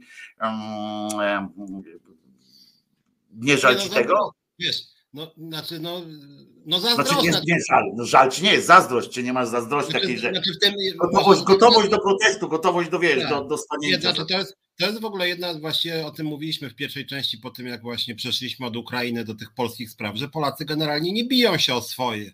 I tak często niektórzy politycy też mówią, mówić, no my jesteśmy bojowym narodem, który nie pozwoli sobie wejść na głowę. No, no niestety nie, no jesteśmy narodem, społeczeństwem, które pozwala sobie wejść na głowę w każdej sprawie praktycznie. Na poziomie również zakładu pracy sam coś o tym wiem bardzo często. Rzadko są święta, moim zdaniem święta demokracji w Polsce na przykład jest strajk, to jest protest, to jest masowa demonstracja, to są święta święta demokracji niestety dosyć rzadkie. Taki był na przykład strajk w locie, taki był strajk kobiet. No właściwie e, nieliczne protesty przeciwko na przykład rozwalaniu Trybunału Konstytucyjnego. Wtedy też przez chwilę wychodziło dużo ludzi. Natomiast we Francji to jest tak, że już niezależnie od tego, czy się nawet tym zgadzać, czy nie, bo bo moim zdaniem jakby Macron robi ten sam błąd co Platforma i PSL, zamiast najpierw przedstawić całościowy, ambitny plan na przykład aktywizacji zawodowej, poprawy stanu zdrowia, to on wyskakuje z, z wiekiem emerytalnym i, i resztę chce sobie dorobić. A już mniejsza o merytoryczny nawet ten spór, tylko tam jest tak, że tam nawet bodaj jak był y, y, groźba obniżenia, y, obniżenia wynagrodzeń czy zawieszenia dla pilotów Air France, którzy zarabiali majątek, to nawet wtedy wyszły na ulicę tam jakieś dziesiątki, setki tysięcy ludzi, bo byli wkurzeni, że jak w ogóle śmiecie ruszać. I to ciekawe, że przy uzwiązkowieniu we Francji rzędu 7-8%, czyli tam w ogóle do związków należy mało ludzi, tylko te związki są silne, bo pstryknie palcem jeden lider i tam wychodzi tam, nie wiem, 200 tysięcy na ulicę e, strajków solidarnościowych, czy po prostu demonstracji. I tego to ja muszę powiedzieć zazdroszczę. Inna sprawa, że też jest taka, że częścią tego ich niego dialogu społecznego jest to, że władza jednak jest stanowcza. I tam bardzo i rzadko ulega. I to nie tylko Macron, ale tam rzeczywiście często te protesty jednak są pacyfikowane. E, natomiast co do zasady, mi się oczywiście ten model znacznie bardziej podoba. To znaczy, że społeczeństwo obywatelskie, jak jest zezłoszczone, to mówi, dobra, no niestety nam się nie podoba. Naszym prawem jest to, że w ramach demokratycznego porządku prawnego my robimy masowe demonstracje, blokujemy ulice, blokujemy zakłady pracy. I ja muszę powiedzieć, że mi tego bardzo brakuje, bo w Polsce jest niestety taki model trochę e, takiej dulszczyzny, to znaczy narzekamy właśnie w domu, tutaj ponarzekamy, a później idziemy do szefa, czy tam nie wiem, czy premiera, czy ministra i tak jak mówiliśmy w tym programie nawet, że podły tam przeklinają, że to sukinsyny, zdrajcy, coś tego, po czym wójcik nawet, czy jakiś inny głąb, Janusz Kowalski, przy, szybko garnitur zakładamy i tam nie liczmy, ale jak to na Janusza Kowalskiego garnitur, czy wyście pogubili? Cicho, siedź, to pan minister, przecież trzeba się ubrać jakoś, nie? I ci sami ludzie jakby przy obiedzie to mówią sukinsyn, świnia, co za kołtun, od trzeba go od władzy odsunąć. No i to jest problem tak naprawdę kluczowy w pewnym sensie, bo, bo tak jak ja mówiłem, że nieraz, że naprawdę tą władzę można przegnać i nawet jak nie przegnać, w sensie pozbawić władzę protestami ulicznymi, to w poszczególnych sporach pracowniczych, jakichś fundacji, stacji telewizyjnych, których oni nawalają, można wygrywać to. Oni by wymiękli, jakby konsekwentnie by pół miliona ludzi codziennie wychodziło na ulicę, to w większości spraw PiS by wymiękł, bo to, oni wcale nie są tacy silni. Oni już się zaczęli bać tego strajku kobiet, tylko że strajk kobiet raz było 100 tysięcy i oni moim zdaniem się przestraszyli jednak, tylko jak następnego dnia już było 7 tysięcy, a dobra, posprzątane, nie? A jakby było 20 dni po 100 tysięcy, to moim zdaniem ten Kaczyński, bo to ta przyjemność dla niego, że po prostu 100 wozów policji i, i, i codziennie mu wrzeszczą tam gdzieś, gdzie on, jeszcze idą do no, niego. Jest, tą Francją trzeba też tak powiedzieć, że to nie chodzi o to, że oni raz wyszli te dwa miliony i, tak, tak, i się tak. rozjechali autobusami do domów, tylko to, to są sytuacje zorganizowane. Dzisiaj rozmawiałem z kolegą, który przez przypadek, bo mieszka w, akurat mieszka we Włoszech, ale był we Francji, jak się tam działy te rzeczy, i on opowiada, że, że to jest tak zorganizowane, bo to są największe nawet większe niż e, te żółte kamizelki, pamiętacie, e, to było kilka lat temu, e, kiedy to był taki już prawie paramilitarny, wiesz, w ogóle się tam prawie taka wojna się mała powstańcza działa w, w kilku miastach.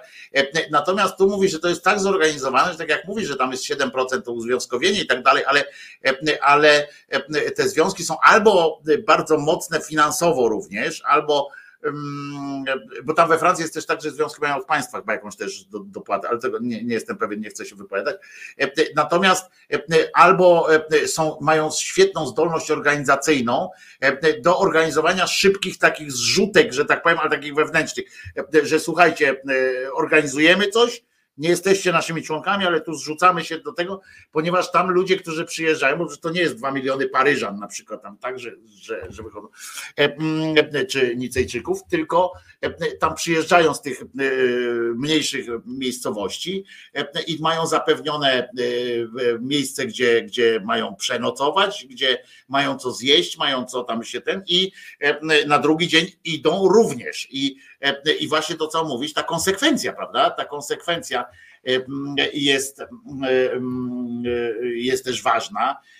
U nas niestety, ja, ja wiem z czego to się u nas bierze, tak? To się bierze z, kiedy powstawały społeczeństwa obywatelskie, kiedy te twory w ogóle powstawały, kiedy społeczeństwo się tworzyło XIX wieku, to myśmy wtedy walczyli, wszystko było u nas podporządkowane Bogu i ojczyźnie, tak? W sensie, że e, e, nie było czasu, nawet u nas socjaliści nie, nie mieli miejsca e, bytu czy coś takiego, u nas ta myśl tyle co z Rosji przyszło w sensie takim, no, tylko w tym zaborze i, nad to, i to też była taka myśl socjalistyczna eksport, importowana, tak? W sensie takim, że to było, tam wszystko było robione, ale nawet oni musieli, e, pamiętasz Komunistyczna Partia Polski czy coś takiego, nawet oni musieli, e, żeby e, do nich ktoś przystąpił, to musieli powiedzieć, że chcemy ośmiogodzinnego dnia pracy i Polski. Bo jak, jak tego nie powiedzieli, to a furda tam z ośmiodniowym dniem pracy, chcemy Polski, nie?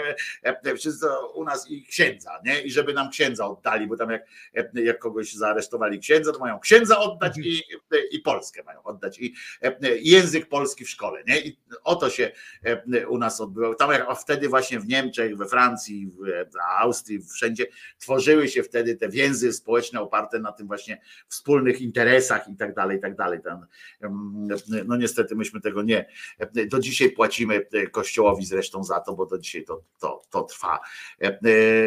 Ja powiem Ci, że też właśnie bardzo żałuję, że w Polska nie dorobiła się takiego społecznego, naprawdę PiS by i zupełnie inaczej byśmy żyli, byśmy mniej narzekali też na, na Tuska, bo to nie chodzi o to, żebyśmy byli teraz dopiero przy, przy PiSie, my byśmy dużo lepiej wyglądali już cały ten całe to odrodzenie Polski, nazwijmy to, te trzydziestolecie, wyglądałoby zupełnie inaczej, gdybyśmy, gdybyśmy byli takim aktywnym społeczeństwem. Tak mi się wydaje. No, wiesz, nie wiem, czy zgodzi ze mną, że. Jak jest presja, to oczywiście władza się musi bardziej wysilać. A jeżeli władza nie ma presji, jeżeli na przykład, no bo teraz PiS, no PiS oczywiście jest fatalny, jak chodzi o jakość ich e, kadr, że tak powiem, ale gdyby ludzie się wkurzali przy naprawdę dramatycznych ustawach, których jest mnóstwo, to oni powiedzieli, kurde, no to może jednak faktycznie coś z tym musimy zrobić. Albo gdyby z tym, co powiedziałeś, e, z tą samowolką w policji, czy no jakby kolejne patologie wychodzą na jaw. I gdyby przy każdej takiej patologii 200 tysięcy czy 500 tysięcy ludzi by im wychodziło na ulicę i mówili, dość mamy tej samowoli, odwołać złodzieja, odwołać złodzieja. I tak dwa tygodnie rzędu odwołać złodzieja, no to w końcu oni są arogancy strasznie, ale jak byłaby duża presja społeczna, to w momencie by się zebrali, kurde, blokują ulicę. Jarek ma problem z powrotem czasem do domu, on jednak lubi. Jarek mówi, kurde, musicie coś z tym zrobić, bo ja jednak nie mogę. Mam dosyć tych bab, które mi wrzeszczą pod oknami. Zróbcie z tym coś. I, i, i, i moim zdaniem. Ale można... poza tym chyba społeczeństwo byłoby pewniejsze siebie. Ja myślę, że społeczeństwo wtedy było pewniejsze siebie. Łatwiej wtedy jest o wszystko jest łatwiej. Jest łatwiej. My się zastanawiamy na przykład, o, ja dzisiaj byłem w sklepie i chciałem oddać rzecz. Rozumiesz? Miałem taką tą, wiesz, to jest taka przystawka do telewizora, co to, żeby był ten, żeby można było z internetu korzystać w telewizorze. Takie Android TV to się nazywa, czy coś takiego. Poszedłem z tym i zobacz, Polacy jeżdżą za granicę, wiedzą jak to się odbywa za granicą, a jednak e, po prostu jesteśmy naprawdę, mamy mentalność e, poddańczą, mamy dlatego te firmy, e, u nas te pra, to prawo handlowe i tak dalej, to jest po prostu, to jest w cudzysłowie średniowiecze, to jest po prostu feudalizm. Wiesz, przychodzę do tej firmy, mówię, proszę bardzo, to jest zepsute, to, to, to nie działa. To znaczy, to działało, przez ten się psuło cały czas, no, nie mogę tego działać, nie? No to oni mi mówią, że muszą to do serwisu, to tam tydzień będzie trwało i może tam naprawią i mi oddadzą, nie? A ja mówię, ale ja nie chcę mieć naprawionego sprzętu. Dlaczego ja mam kupić serwisowany sprzęt? Nie? Ja nie po to przyszedłem, ja bym sobie kupił w antykwariacie, wiesz, rozumiesz, na, na wtórnym rynku, jakbym chciał serwisowany sprzęt, nie? Ja chcę kupić nowe, zapłaciłem za to pieniądze i bardzo proszę mi dać. Normalnie na świecie, w tym cywilizowanym świecie jest tak, że wiecie o tym dobrze. Pewnie, że nie wszystkie sklepy i nie zawsze i tak dalej, ale generalnie jak to jest sieciowy sklep, to zwykle jest tak, że przychodzisz nawet z butami, przychodzisz, mówisz, przepraszam, te buty mnie piją, rozumiesz, są tam źle skrojone, szef tam jest w nie takim jest. To ci mówią, no nie to, że pieniądze ci od razu dam, ale proszę pan sobie weźmie inne. Rozumiesz? To jest hmm. coś takiego. Ja mówię, ja poproszę inny egzemplarz, bo to jest zepsute. Nie, tydzień ma trwać i mamy tydzień na to, żeby to panu przysłać. Potem, że potem jak będzie źle, to tam panu zapytamy, czy mamy to naprawić, czy, czy, czy coś tam rękojmia. A ja mówię, no rękojmia jest to niech mi pan da pieniądze, nie? On mówi nie nie dam panu pieniędzy. Wiesz, rozumiesz? I w Polsce tak jest. Przy mnie stoi też koleś, taki e, koleś, taki e, Niemiec, i mówi, e, ja mu pomogłem zresztą tam, bo chciał coś kupić, nie? Akurat w tym sklepie. Mu pomogłem, bo tam nie, nie, nie znali języka. To też jest w ogóle afera, nie? W dużym sklepie, takim firmowym, zagranicznej firmy, nie? Nikt nie mówi po, po angielsku, nie? Ale to już tam pominę taki szczegół. Więc pomogę, pomogłem temu gościowi, nie? I ten gość mówi, że dlaczego ja się tak denerwuję, bo tam zacząłem, a mówię, że przyszedłem tu ze sprzętem i jakby nie mogę wymienić, no powiedzieli, że tydzień nie będę działał, nie będę miał. To on tak spojrzał, nie?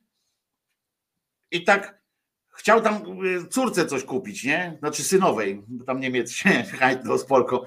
I on tak ten, i on, aha. No i stwierdził, że w Niemcach kupi, nie? E, że on w domu sobie kupi.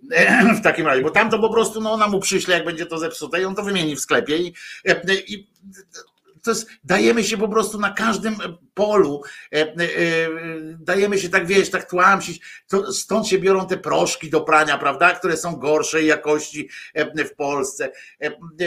Nie potrafimy w, na przykład w sklepie, czy, pamię, czy wiecie o tym, że w sklepie możecie kłócić się o cenę?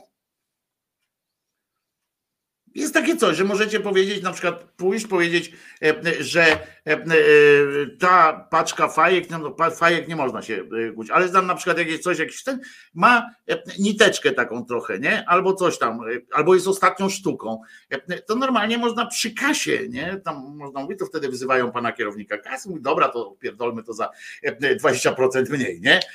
Bo, bo normalnie ceny są umowne w Polsce, teoretycznie oczywiście, to nie są ceny mhm. ten, tylko umowne i można się o wszystko, czy w Polsce w ogóle jest taki zwyczaj, a ja widziałem na własne oczy, e, jak ludzie rozmawiają ze sobą. Oczywiście to nie jest norma, bo tam wszyscy wiadomo, że jak pan sklepikarz ma bułkę po 7, no to sprzedają za 7 na świecie i tak dalej. Tak samo jest, ale coś niesamowitego, ale że prawa konsumenckie w Polsce są e, bardzo żenujące żenujące i ludzie niestety się z tym oswoili. To jest na każdym kroku. Nie oswoili, ludzie to propsują. Ludzie to propsują, bo na przykład jak ja się zacząłem, jak e, kiedyś w innym miejscu widziałem, jak jakaś pani chciała właśnie do, do reklamacji, też tak mówiła coś tam, to jakaś inna pani do niej mówi szybciej, co pani tu robi? E, zamieszanie. Ja tu czekam, bo chcę też oddać poduszkę. E, dawaj tam, ta pani ma rację, w sensie ta pani sklepowa. Nie? Myślę, że problem że mi się kilka razy udało wygrać z firmami, które ewidentnie oszukiwały i poza tym, że walczyłem o swoje, to myślałem, że zrobię dobry uczynek i że jakby precedens będzie, że nie będą oszukiwali klientów. I generalnie okazywało się w kilku przypadkach, że oni zwrócili mi kasę na przykład, ale nie dlatego, że oni chcieli być przyzwoici, tylko dlatego, że sprawdzili sobie, że ja im pogroziłem, że im zepsuję wizerunek i zobaczyli, że mam spory zasięg, to jakby celebrytom tak. to możemy dać. Ale już przeciętnemu Kowalskiemu spadaj pan, nie? Bo co ja się będę i to też jest w ogóle jakby nierówność wobec prawa, że jakby grają tylko, że, że generalnie łamiemy przepisy i omijamy prawa konsumentów, ale jakby, że nie chcemy sobie Ale mało tego w Polsce, na przykład sej, y, ci posłowie tam siedzą w tym Sejmie, tak jak mówisz, nie mają się czym zająć, często nie znają się na innym. E, e, oni takich problemów nie mają, bo oni mają dużo pieniędzy i tam jak kupi tą jedną rzecz, dla mnie ta nakładka to ten telewizor, to był naprawdę duży wydatek. Ona kosztowała tam chyba 120 zł. E, taka tam, bo kupiłem taką najmniejszą, ale dla mnie to jest wydatek, rozumiesz? To, to nie jest e, e, tak, że dobra, to weź tam, wywal to, przywieź drugą, nie? Dla mnie to nie jest. I zamiast na przykład zaostrzyć to prawo konsumentów, to teraz się cieszą, że w internecie na przykład muszą ci podać cenę, że muszą ci podać cenę. No kurczę, no się cieszę, ale to też Unia Europejska wymusiła tak. E, e, na Polsce, a my tak wiesz, w innych e, aspektach to tak respektujemy te z Unii, bierzemy te rzeczy tak silniej niż inni. Nie? Tak te, to są dla państwa są wygodne rzeczy. To oni tak szybko biorą całe to, za, zaimplementujemy do, do prawa. A to, co na przykład jakby wyrównać te właśnie prawa konsumenckie, powiedzieć nie, dlaczego kurła w Polsce, w, w, w Niemczech, w, w tym, to są te same firmy. Mhm. Wiesz, to są te same firmy. To nie jest co innego, że dlaczego nie możesz iść wymienić, powiedzieć, przepraszam, to jest zepsute. To on mi zaoferował mi łaskawie, że on mi to naprawi i potem mi to odda. Tak, Albo dają ci do wyboru, czy chcesz, żeby ci dali na przykład nową parę butów, czy żeby naprawić, ty wybierasz, czy zwrot pieniędzy, ty wybierasz zwrot pieniędzy, a oni i tak wybierają sobie, że będą ci naprawiać. Chociaż wybrałeś tak, zwrot to jest w ogóle tak, bo ja mówię, ale to, y, bo tam y, może pan y, upomnieć się o rękojmie, nie? A ja mówię, no to ja się upominam. A on mówi, no ale to będzie zależało od naszego serwisu, jak panu powie ty. A ja mówię, no ale jak? No to, to mogę, ale tak, tak nas traktują. Niestety jesteśmy, a to jest dziwne o tyle, że naprawdę przecież masa Polaków e, jeździ za granicę i widzą, e, że, e, że można wejść do sklepu i powiedzieć, przepraszam,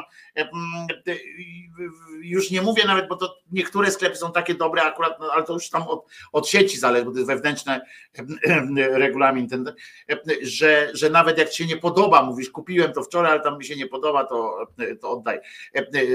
Jak, jakiś tam czas jest. Ale są te takie, które jak jest zepsute, no to po pierwsze wierzy klientowi, ten to przy mnie zaczął sprawdzać, rozumiesz, tam coś kurczę, ja mówię, panie, ja mam tu stać i czekać, aż pan to sprawdzi, bo co pan mi zrobi, no E, pan mi powie, że u pana działa?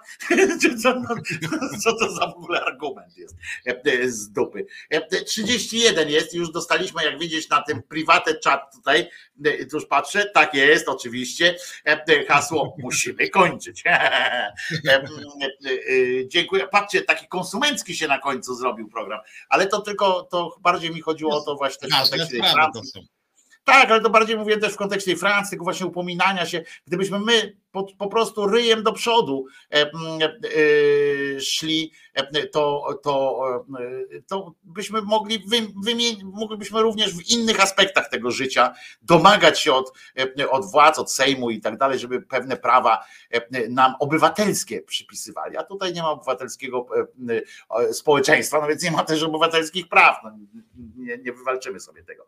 Piotrusiu, jak zawsze było mi niezmiernie miło, naprawdę uwielbiam te nasze piątkowe e, pogadanki wieczorne. Znaczy, to są moje pogadanki, ty, ty dopowiadasz czasami. E, e, nie, ale dzisiaj, dzisiaj trochę mówiłeś, nie, nie było tak. Także ryjem forward wszystkim życzymy. Udanego weekendu, bo to ważne jest, żeby, żebyśmy zdrowi byli. Pamiętajcie, że Jezus nie zmartwychwstał. To jest Piotrek Szumlewicz, ja jestem Wojtko Krzyżaniak i spotykamy się tutaj za tydzień w piątek, a w środę o 17.30 Piotruś, Piotruś będzie w resecie obywatelskim. O 17.30, dobrze mówię? Nie, tylko nie o 17. Tylko że, ja, tylko, że ja powiem, że teraz biorę sobie mały urlop, więc mnie nie będzie w ten jeden tydzień. A, czyli nie będzie Piotrka, ale ja za to w poniedziałek o 10 na kanale Głos Szczerej Słowiańskiej Szydery będę. Także co? Dziękujemy Wam bardzo. Pamiętajcie, że Jezus nie zmartwychwstał. Trzymajcie się. Do usłyszenia. Dziękujemy za realizację oczywiście.